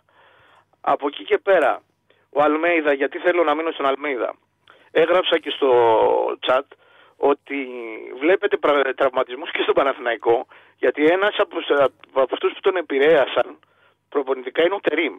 Α, εσύ το έγραψες αυτό, μάλιστα. Ναι, ναι, ναι. ναι. Ε, του- τον θεωρεί έναν από τους ε, πιο επιθετικούς προπονητές που έχει γνωρίσει. Άρα λοιπόν, λέω, κάνω μια εικασία. Αν συνυπολογίσουμε αυτό και βλέπουμε δύο ομάδες που έχουν μια φιλοσοφία έντασης, κάτι πρέπει να γίνει με τους γυμναστές και το επιστημονικό κομμάτι. Ή να πάρουν παίχτες που να αντέχουν. Αλλιώς πρέπει να ρίξουν τον αγωνισμό τους και να πορευθούν με αυτό που έχουν τώρα. Και σίγουρα να μεγαλώσει το Ρώσα. Εννοείται. Και αυτό προσπαθεί να κάνει ο Αλμέιδα. Και προσπαθεί, γιατί μου αρέσει που το είδες και εσύ αυτό σε ένα παιχνίδι πριν. Γιατί το είχες πει ότι ε, κράτησε, ε, δεν πήγε σε ψηλά μέτρα στον αντίπαλο, κράτησε πίσω, προσπαθώντας να τους μάθει κάτι. Τώρα, αν θα τους το μάθει ή όχι, αυτό θα το δείξει η ιστορία. Και κάτι τελευταίο για το φίλο μου τον Μουρίνιο. Ο Μουρίνιο ζει αυτή τη στιγμή ε, το, το, τον τρίτο χρόνο του κάθε μεγάλου προπονητή. Ο τρίτος χρόνος κάθε μεγάλου προπονητής σε με ομάδας συνήθως είναι ο χειρότερος. Ή είναι της απόλυσης ή είναι της απαξίωσης. Ε, επίσης, ένας μεγάλος προπονητής δεν μπορεί να είναι ποτέ ξεπερασμένος. Απλά επειδή δουλεύει με ένα συγκεκριμένο τρόπο και οι παίκτες αντέχουν ένα ορισμένο χρόνο μαζί του να, δε- να δουλεύουν στο επίπεδο που θέλει εκείνος. Ξέρεις τι συμβαίνει; Υπάρχουν προπονητές και είναι ανθρώπινο που έχουν μάθει να πετυχαίνουν με ένα ποδόσφαιρο. Το ποδόσφαιρό τους, στο ποδόσφαιρό τους αφήσαν εποχή, οπότε είναι φυσιολογικό να εκτιμούν ότι αυτό είναι σωστό και να μην κοιτάνε την εξέλιξη. Και υπάρχουν άλλοι προπονητές που την εξέλιξη την κοιτάνε.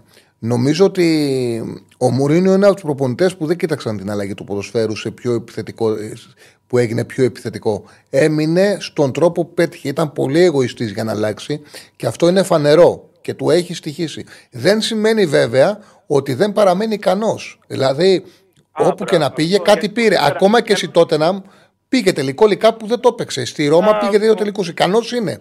Αλλά αυτό που παρουσιάζει δεν είναι σύγχρονο αυτό που βλέπεις στο γήπεδο. Δεν είναι επιλογή όμως της κάθε ε, διοίκησης. Ξέρουν τι παίρνουν. Όταν είσαι μεγάλος προπονητής, ξέρει η, η διοίκηση που θα σε πάρει ότι δεν θα πάει να παίξει κάτι άλλο. Σίγουρα. Αλλά για να το κλείσω με τον Μωρίνιο, ήρθε η ώρα του να κατέβει και αυτός στην Αραπιά. Το καλοκαίρι είχε τεράστια πρόταση, δεν τη δέχτηκε, θα δούμε αν θα την δεχτεί τώρα. Είπε Ε. ότι είχε τη μεγαλύτερη πρόταση που είχε δεχτεί ποτέ προπονητής. Ε, πρέπει να πάει να κάνει το serial Μουρίνιο Ρονάλντο. Δεν γίνεται να μην γίνει αυτό. Τι να σου πω. Δεν μου είναι ελκυστικό τίποτα εκεί πέρα για να το παρακολουθήσω. Ούτε εμένα αδελφέ μου, ούτε εμένα το απεχθάνομαι και το διαβάλλω και όποτε μπορώ, αλλά money talks. Σε ευχαριστώ. Να είσαι καλά, καλό απόγευμα. Να είσαι καλά. Και τώρα να κάνουμε το τεστ αν έφταιγε η γραμμή που ακουγόμουν διπλά και όπως βλέπω έφταιγε η γραμμή. Γιατί όντως τώρα δεν ακούγομαι διπλά. Ε, ωραία. Πάμε στον επόμενο. Έχουμε γραμμές ε, και έχουμε ένα δε- δεκαταρτάκι ακόμα. Χαίρετε. Έλα Ταλή, Έλα, φίλε μου, έλα, Θανό. τι κάνεις; Καλά, μια χαρά. Ε, ήθελα απλά να πω κάποια πράγματα που δεν πρόλαβα χθες. Πάμε. Ε, καταρχήν κάποιος να πει στον Τερήμ ότι υπάρχει ένας παίκτης στο Λεβαδιακό που έχουμε δανεικό, ο οποίος ίσως μπορεί να βοηθήσει. Δεν ξέρω τι πιστεύεις για τον ε, Νίκα, λέω. αλλά Ναι, μου ειδικά τρώνε στη εσύ. θέση, στη θέση που πονάμε τώρα ε, και από το να έχει τον Τσοκάη, ας πούμε, δεν πιστεύω ότι είναι κακό να τον φέρουμε πίσω. Σίγουρα θα, θα χρησιμεύσουμε στη χρονιά. Έχουμε πολλά μάτς και επειδή είναι παίκτης που τρέχει, πιστεύω ότι θα βοηθήσει. Δεν ξέρω αν συμφωνείς. Δεν ξέρω αν το δίνει ο κομπότης τώρα, γιατί θέλει να ανέβει. Να, ωραία. Και ο κομπότης δεν είναι απλά ένας πρόεδρος άλλης ομάδας. Έχει φωνή Ναι, το ξέρω, και ναι, λόγο ναι. στον Παναθηναϊκό. Και θεωρώ ότι για να μην ακούγεται και επειδή πίστευε ότι θα έχει πιο εύκολη άνοδο, αλλά η, Λαμή, η, Λα- η ΑΕΛ με τον ε, Δερμιτζάκη τους έχει βάλει ζόρια, δεν ακούγεται για αυτό το λόγο. Άσε μου τον Νίκα να ανέβω και να τον πάρει στο καλοκαίρι. Αυτό λέει η λογική. Γιατί αγιώ, επειδή ο Παναγιώ χαφ θέλει, επειδή ό,τι και να είναι, είναι παίκτης της ομάδας, θα τον είχαν δοκιμάσει. Έλα, Νίκα, να σε δούμε τι μπορείς να δώσεις κι εσύ. Παίκτες χρειαζόμαστε. Κάθε το είσαι, γκολ έχεις, κάτι θα δώσεις. Φοβάμαι Τον μήπως, Ζέκα ε, βάλαμε, ρε παιδί μου, σαν Παναθηναϊκός. Τον Ε, ναι, Ζέκα αυτό βάλαμε. λέω, οκ. Αυτό λέω. Φοβάμαι μήπως όμως δεν υπάρχει κανείς στο Παναθηναϊκό για να το πει αυτό. Μήπως ο Κανονικά ο τεχνικός διευθυντής έπρεπε να το κάνει αυτό. Φοβάμαι μήπως δεν υπάρχει τέτοια ανοργανωσιά που κανείς δεν το έχει σκεφτεί. Τέλος πάντων. Ε, αποκλείεται, αποκλείεται ε, Ναι. η, ε, υπάρχει συνεννόηση κομπότη Αλαφούζου ε, βαθιά. Οπότε καταλαβαίνεις ότι είναι ένα θέμα το οποίο έχει συζητηθεί και για να μην έρχεται ο Νίκας αυτή τη στιγμή και να μην ακούγεται καν, υπάρχει λόγος και σου εξήγησα τον λόγο. Νομίζω ότι είναι. Το λέει και λογική αυτό, δεν χρειάζεται να Όχι, κάνει ναι, ρεπορτάζ. καταλαβαίνω τι λες. Δεν αμφιβάλλουσα για τις σχέσεις τους, είναι γνωστή. Ναι. Ε, πιστεύω ότι ο Τερήμ ε, θα φανεί αν θα πετύχει από το πόσο θα μπορέσει να ρίξει νερό στο κρασί του. Δηλαδή αυτό που είπε λίγο και ο, Αχιλ, και ο προηγούμενος ε, ακροατής. Ε, δηλαδή βλέπεις ότι ξεμένουμε από παίχτες. Ε, μ, πλέον αύριο θα πρέπει να χωρίς επιθετικό. Δεν ξέρω τι αλχημία θα κάνει. Γιατί για μένα το να παίξεις με σπόρα δεν έχει νόημα. Ε, και βλέπεις ότι με την άμυνα στη σέντρα τρώμε εύκολα γκολ. Οπότε ή θα τα αλλάξει αυτά ή θα τα, νερώ, θα τα θα νερώσει κάπως το κρασί του ή δεν ξέρω, φοβάμαι χτυπήσει σε τείχο αν συνεχίσει έτσι. Και πιστεύω ότι θα συνεχίσει έτσι γιατί εντάξει, σε αυτήν την ηλικία δεν νομίζω να συμβάζεται. Ε, πες μου, πες μου. Όχι, όχι, μπορεί. Λέει ένας φίλος ότι θα ακούσει Μπινελίκα ο Αλαφούζος αν φέρει τον Νίκα μεταγραφή, μα είναι κλεισμένος. Είναι παίκτης του Παναθηναϊκού. Έχουν συμφωνήσει. Το γνωρίζει ο κόσμος. Δεν, είναι, υπάρχει, δεν θα υπήρχε θέμα αν ερχόταν τώρα στο Παναθηναϊκό να δώσει βοήθεια. Είναι παίκτης του Παναθηναϊκού. Ανήκει στο Παναθηναϊκό. Συνέχισε, φίλο μου. Ναι, εντάξει, δεν θα, εννοείται ότι άμα έρθει μόνο ο Νίκας. Θα Ναι, ακούσει δεν ο θα Αλαφούζος έρθει μόνο ο στην Νίκας. Θα αλήθεια. γίνουν, και- ναι, θα γίνουν και μεταγραφές. Πρέπει να έρθουν και παιχταράδες. Ε, βέβαια, δεν ναι. μπορεί να έρθει μόνο ο Νίκας. Ε, Επίσης για τον Βέρμπιτς που είπες ε, χθες ότι δεν έπρεπε να αλλάξει. Ε, κάτι δεν ξέρω από αν πρόσεξες. Εκεί Ε, στο εδω- μίλησα, ζήτησε αλλαγή. Ζήτησε αλλαγή ο ίδιος ο Βέρμπιτς. Ναι, ζήτησε όχι, αλλαγή. απο- όχι μόνο ζήτησε αλλαγή. Για δύο λεπτά, επειδή, επειδή είναι ανώριμος γενικά έτσι όπως τον έχω κόψει στα, στα πάντα του, ε, έκανε το τραυματία, ε, έπεφτε κάτω ε, και μήνα, είχαμε επίθεση της ΑΕΚ δύο λεπτά, παίζαμε με δέκα. Δηλαδή δεν μπορεί να ζητήσει κατευθείαν αλλαγή, να πει κουράστηκα ρε παιδί μου. Πρέπει να κάνει αυτό το ολόκληρο show, να πέσει κάτω, να κάνει το τραυματία, να, μην, να, να έχουμε την ΑΕΚ να μας έχει κλείσει με 10 παίχτες. Τέλος πάντων, ε, πιστεύω ότι ε, έχει σημασία το πόσο γρήγορα θα καταλάβει κάποια πράγματα ο Τερίμ. Δηλαδή, πόσο γρήγορα θα καταλάβει ότι ο, ότι ο Βέρμπιτς δεν είναι και για πολλά, ότι ο Σπόρα δεν είναι και για πολλά. Δηλαδή, αλλά και ακόμα και αυτά που αλλάζει και πετυχαίνουν, βλέπεις πόσο μεγάλη διαφορά κάνουν. Δηλαδή, βλέπεις τον κότσερ που τον έβαλε στο, στο κέντρο, δεν το περιμέναμε, πόση διαφορά έχει κάνει. Δω- Βάλε μια ανωτελεία και συνεχίζεις. Ευχαριστούμε τον Νικόλα Νικολαίδη για τα 2,49 ευρώ donate. Ρωτάει αν τιμάει το Παναθηναϊκό σχέση κομπότη Αλαφούζου. Είναι μια προσωπική ανθρώπινη σχέση. Επίσης, ο κομπότης είναι ένας έμπειρος παράγοντας. Δεν μας πέφτει λόγος. Δεν, είναι, δεν ανέλαβε κάποιο διοικητικό πόστο επίσημα στο Παναθηναϊκό. Άσχετα το ότι έχει συμβουλευτικό ρόλο και είναι πλέον γνωστό. Αλλά οκ, είναι μια σχέση του Αλαφούζου με τον, ε, το, μια προσωπική σχέση των δύο αντρών και ο Κομπότης είναι ένας παράγοντας πάρα πολύ έμπειρος στον χώρο. Και από την που καλή σχέση είναι και ανθρώπινο να τους συμβουλεύεται. Δεν είναι μόνο αυτό, αλλά οκ. Έλα, φίλε μου.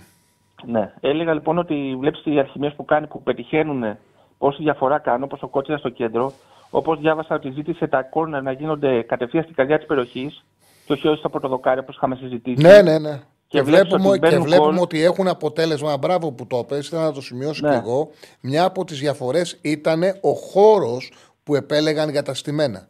Ήταν μια πολύ μεγάλη διαφορά ο χώρος που γινόταν σε μένα. Γιατί συνέχεια στο Παναγικό ήταν στο πρώτο δοκάρι και έπρεπε να κάνει κεφαλιά να τη γυρίσει προς τα πίσω για να μπορέσει να γίνει μετά φάση και δεν γινόταν ποτέ. Παίρνε 15 κόνο Παναγικό, ούτε φάση δεν έκανε. Τώρα ήταν πιο βαθιά και έδωσαν περισσότερα πράγματα. Έχεις πολύ δίκιο. Μπράβο σου το σημείωσες.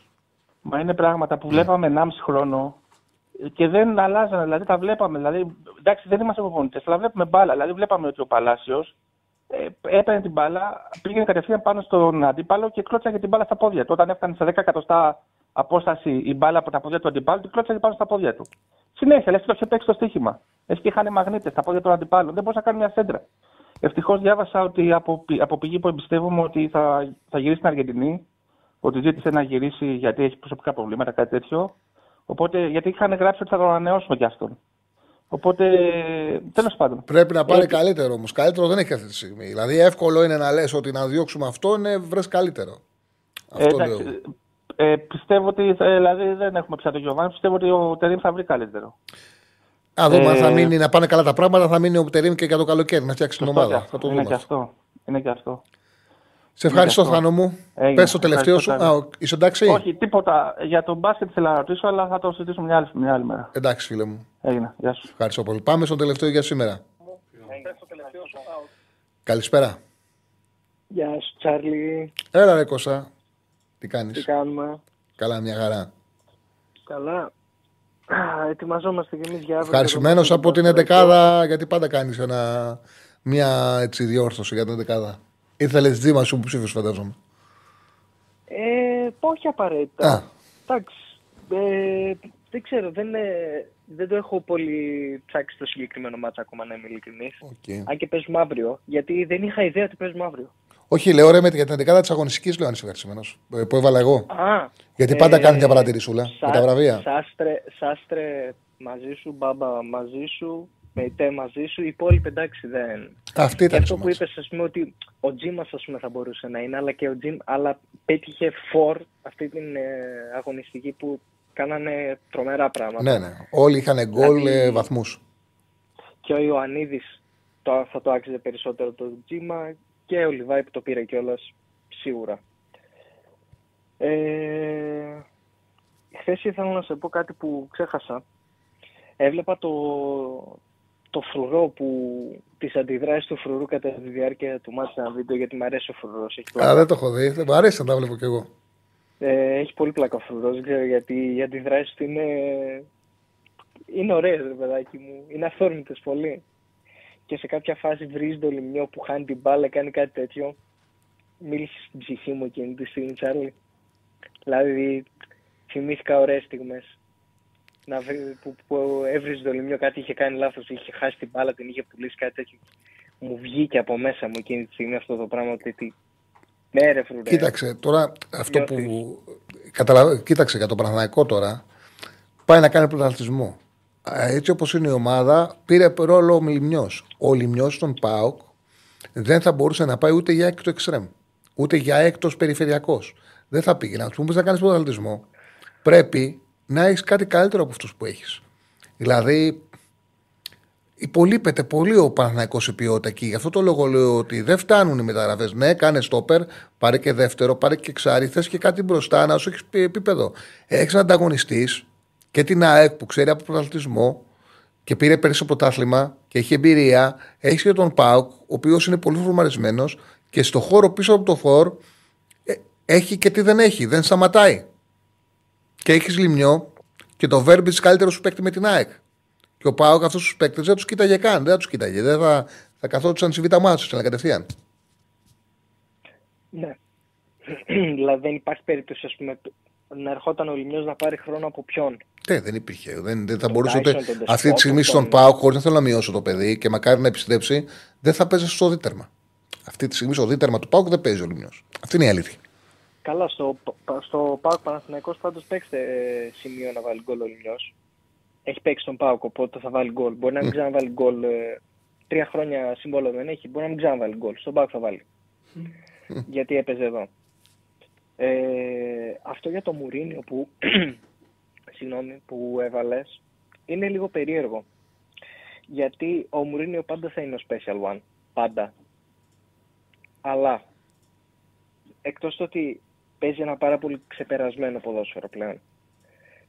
Ε, πιστεύω ότι το ίδιο, ο ίδιος του ο τίτλος και το ίδιο του το όνομα τον, τον κρατάνε πίσω. Ε, πλέον έχει γίνει και ο ίδιος φοβικός, σαν να φοβάται τη σκιά του, ε, σαν ότι επειδή είναι τόσο μεγάλη προσωπικότητα και τόσο μεγάλο όνομα, φοβάται λίγο και αυτός να δοκιμάσει, να ρισκάρει. Πάει σε αυτό που ξέρει, πάει σε αυτό που νιώθει safe. Γιατί, γιατί ξέρει ότι όλοι μα όλοι τον κοιτάνε. Και επειδή είχε αναφερθεί και στο chat πιο πριν ο Ανσελότη, τεράστιος προπονητής, και όμως δεν έχει το όνομα που έχει ο Μουρίνιο, υπό μία έννοια ότι δεν γίνεται, δεν γίνεται ο ντόρος που γίνεται Κοίταξε. πάντα με τον Ο Μουρίνιο. Μουρίνιο αυτό που έχει είναι τόσο την προσωπικότητα. Δεν μπορεί να τα αφαιρέσει κανένας ότι τα Champions League που έχει πάρει το έχει πάρει με την Πόρτο και το πήρε με την Ιντερ. ότι είναι κάτι το οποίο πολύ ιδιαίτερο να μπορέσει να κάνει στον Μουρίνι, τον ε, Μωράτη πρωταθλητή Ευρώπης. Δεν θα μπορούσε να το κάνει κανένας άλλος. Ήταν η, τα Champions League, τα δύο που έχει πάρει, ήταν με ομάδες οι οποίες δεν ήταν μεγάλα μεγέθη. Ε, κυριάρχησε στην εποχή του, κυριάρχησε από ένα σημείο και μετά ξεπεράστηκε. Ο Αντσελότη ήταν ο ιδανικός προπονητής Ρεάλ. Δεν πρέπει να ξεχνάμε ότι έκατσε τρία χρόνια Μουρίνιο δεν το πήρε και την επόμενη χρονιά ο Αντσελότη έδωσε στην Ρεάλ το Champions League που έψαχνε για πάρα πολλά χρόνια και μετά πήρε και άλλα και άλλα και άλλα. Δεν διαφωνώ σε αυτό.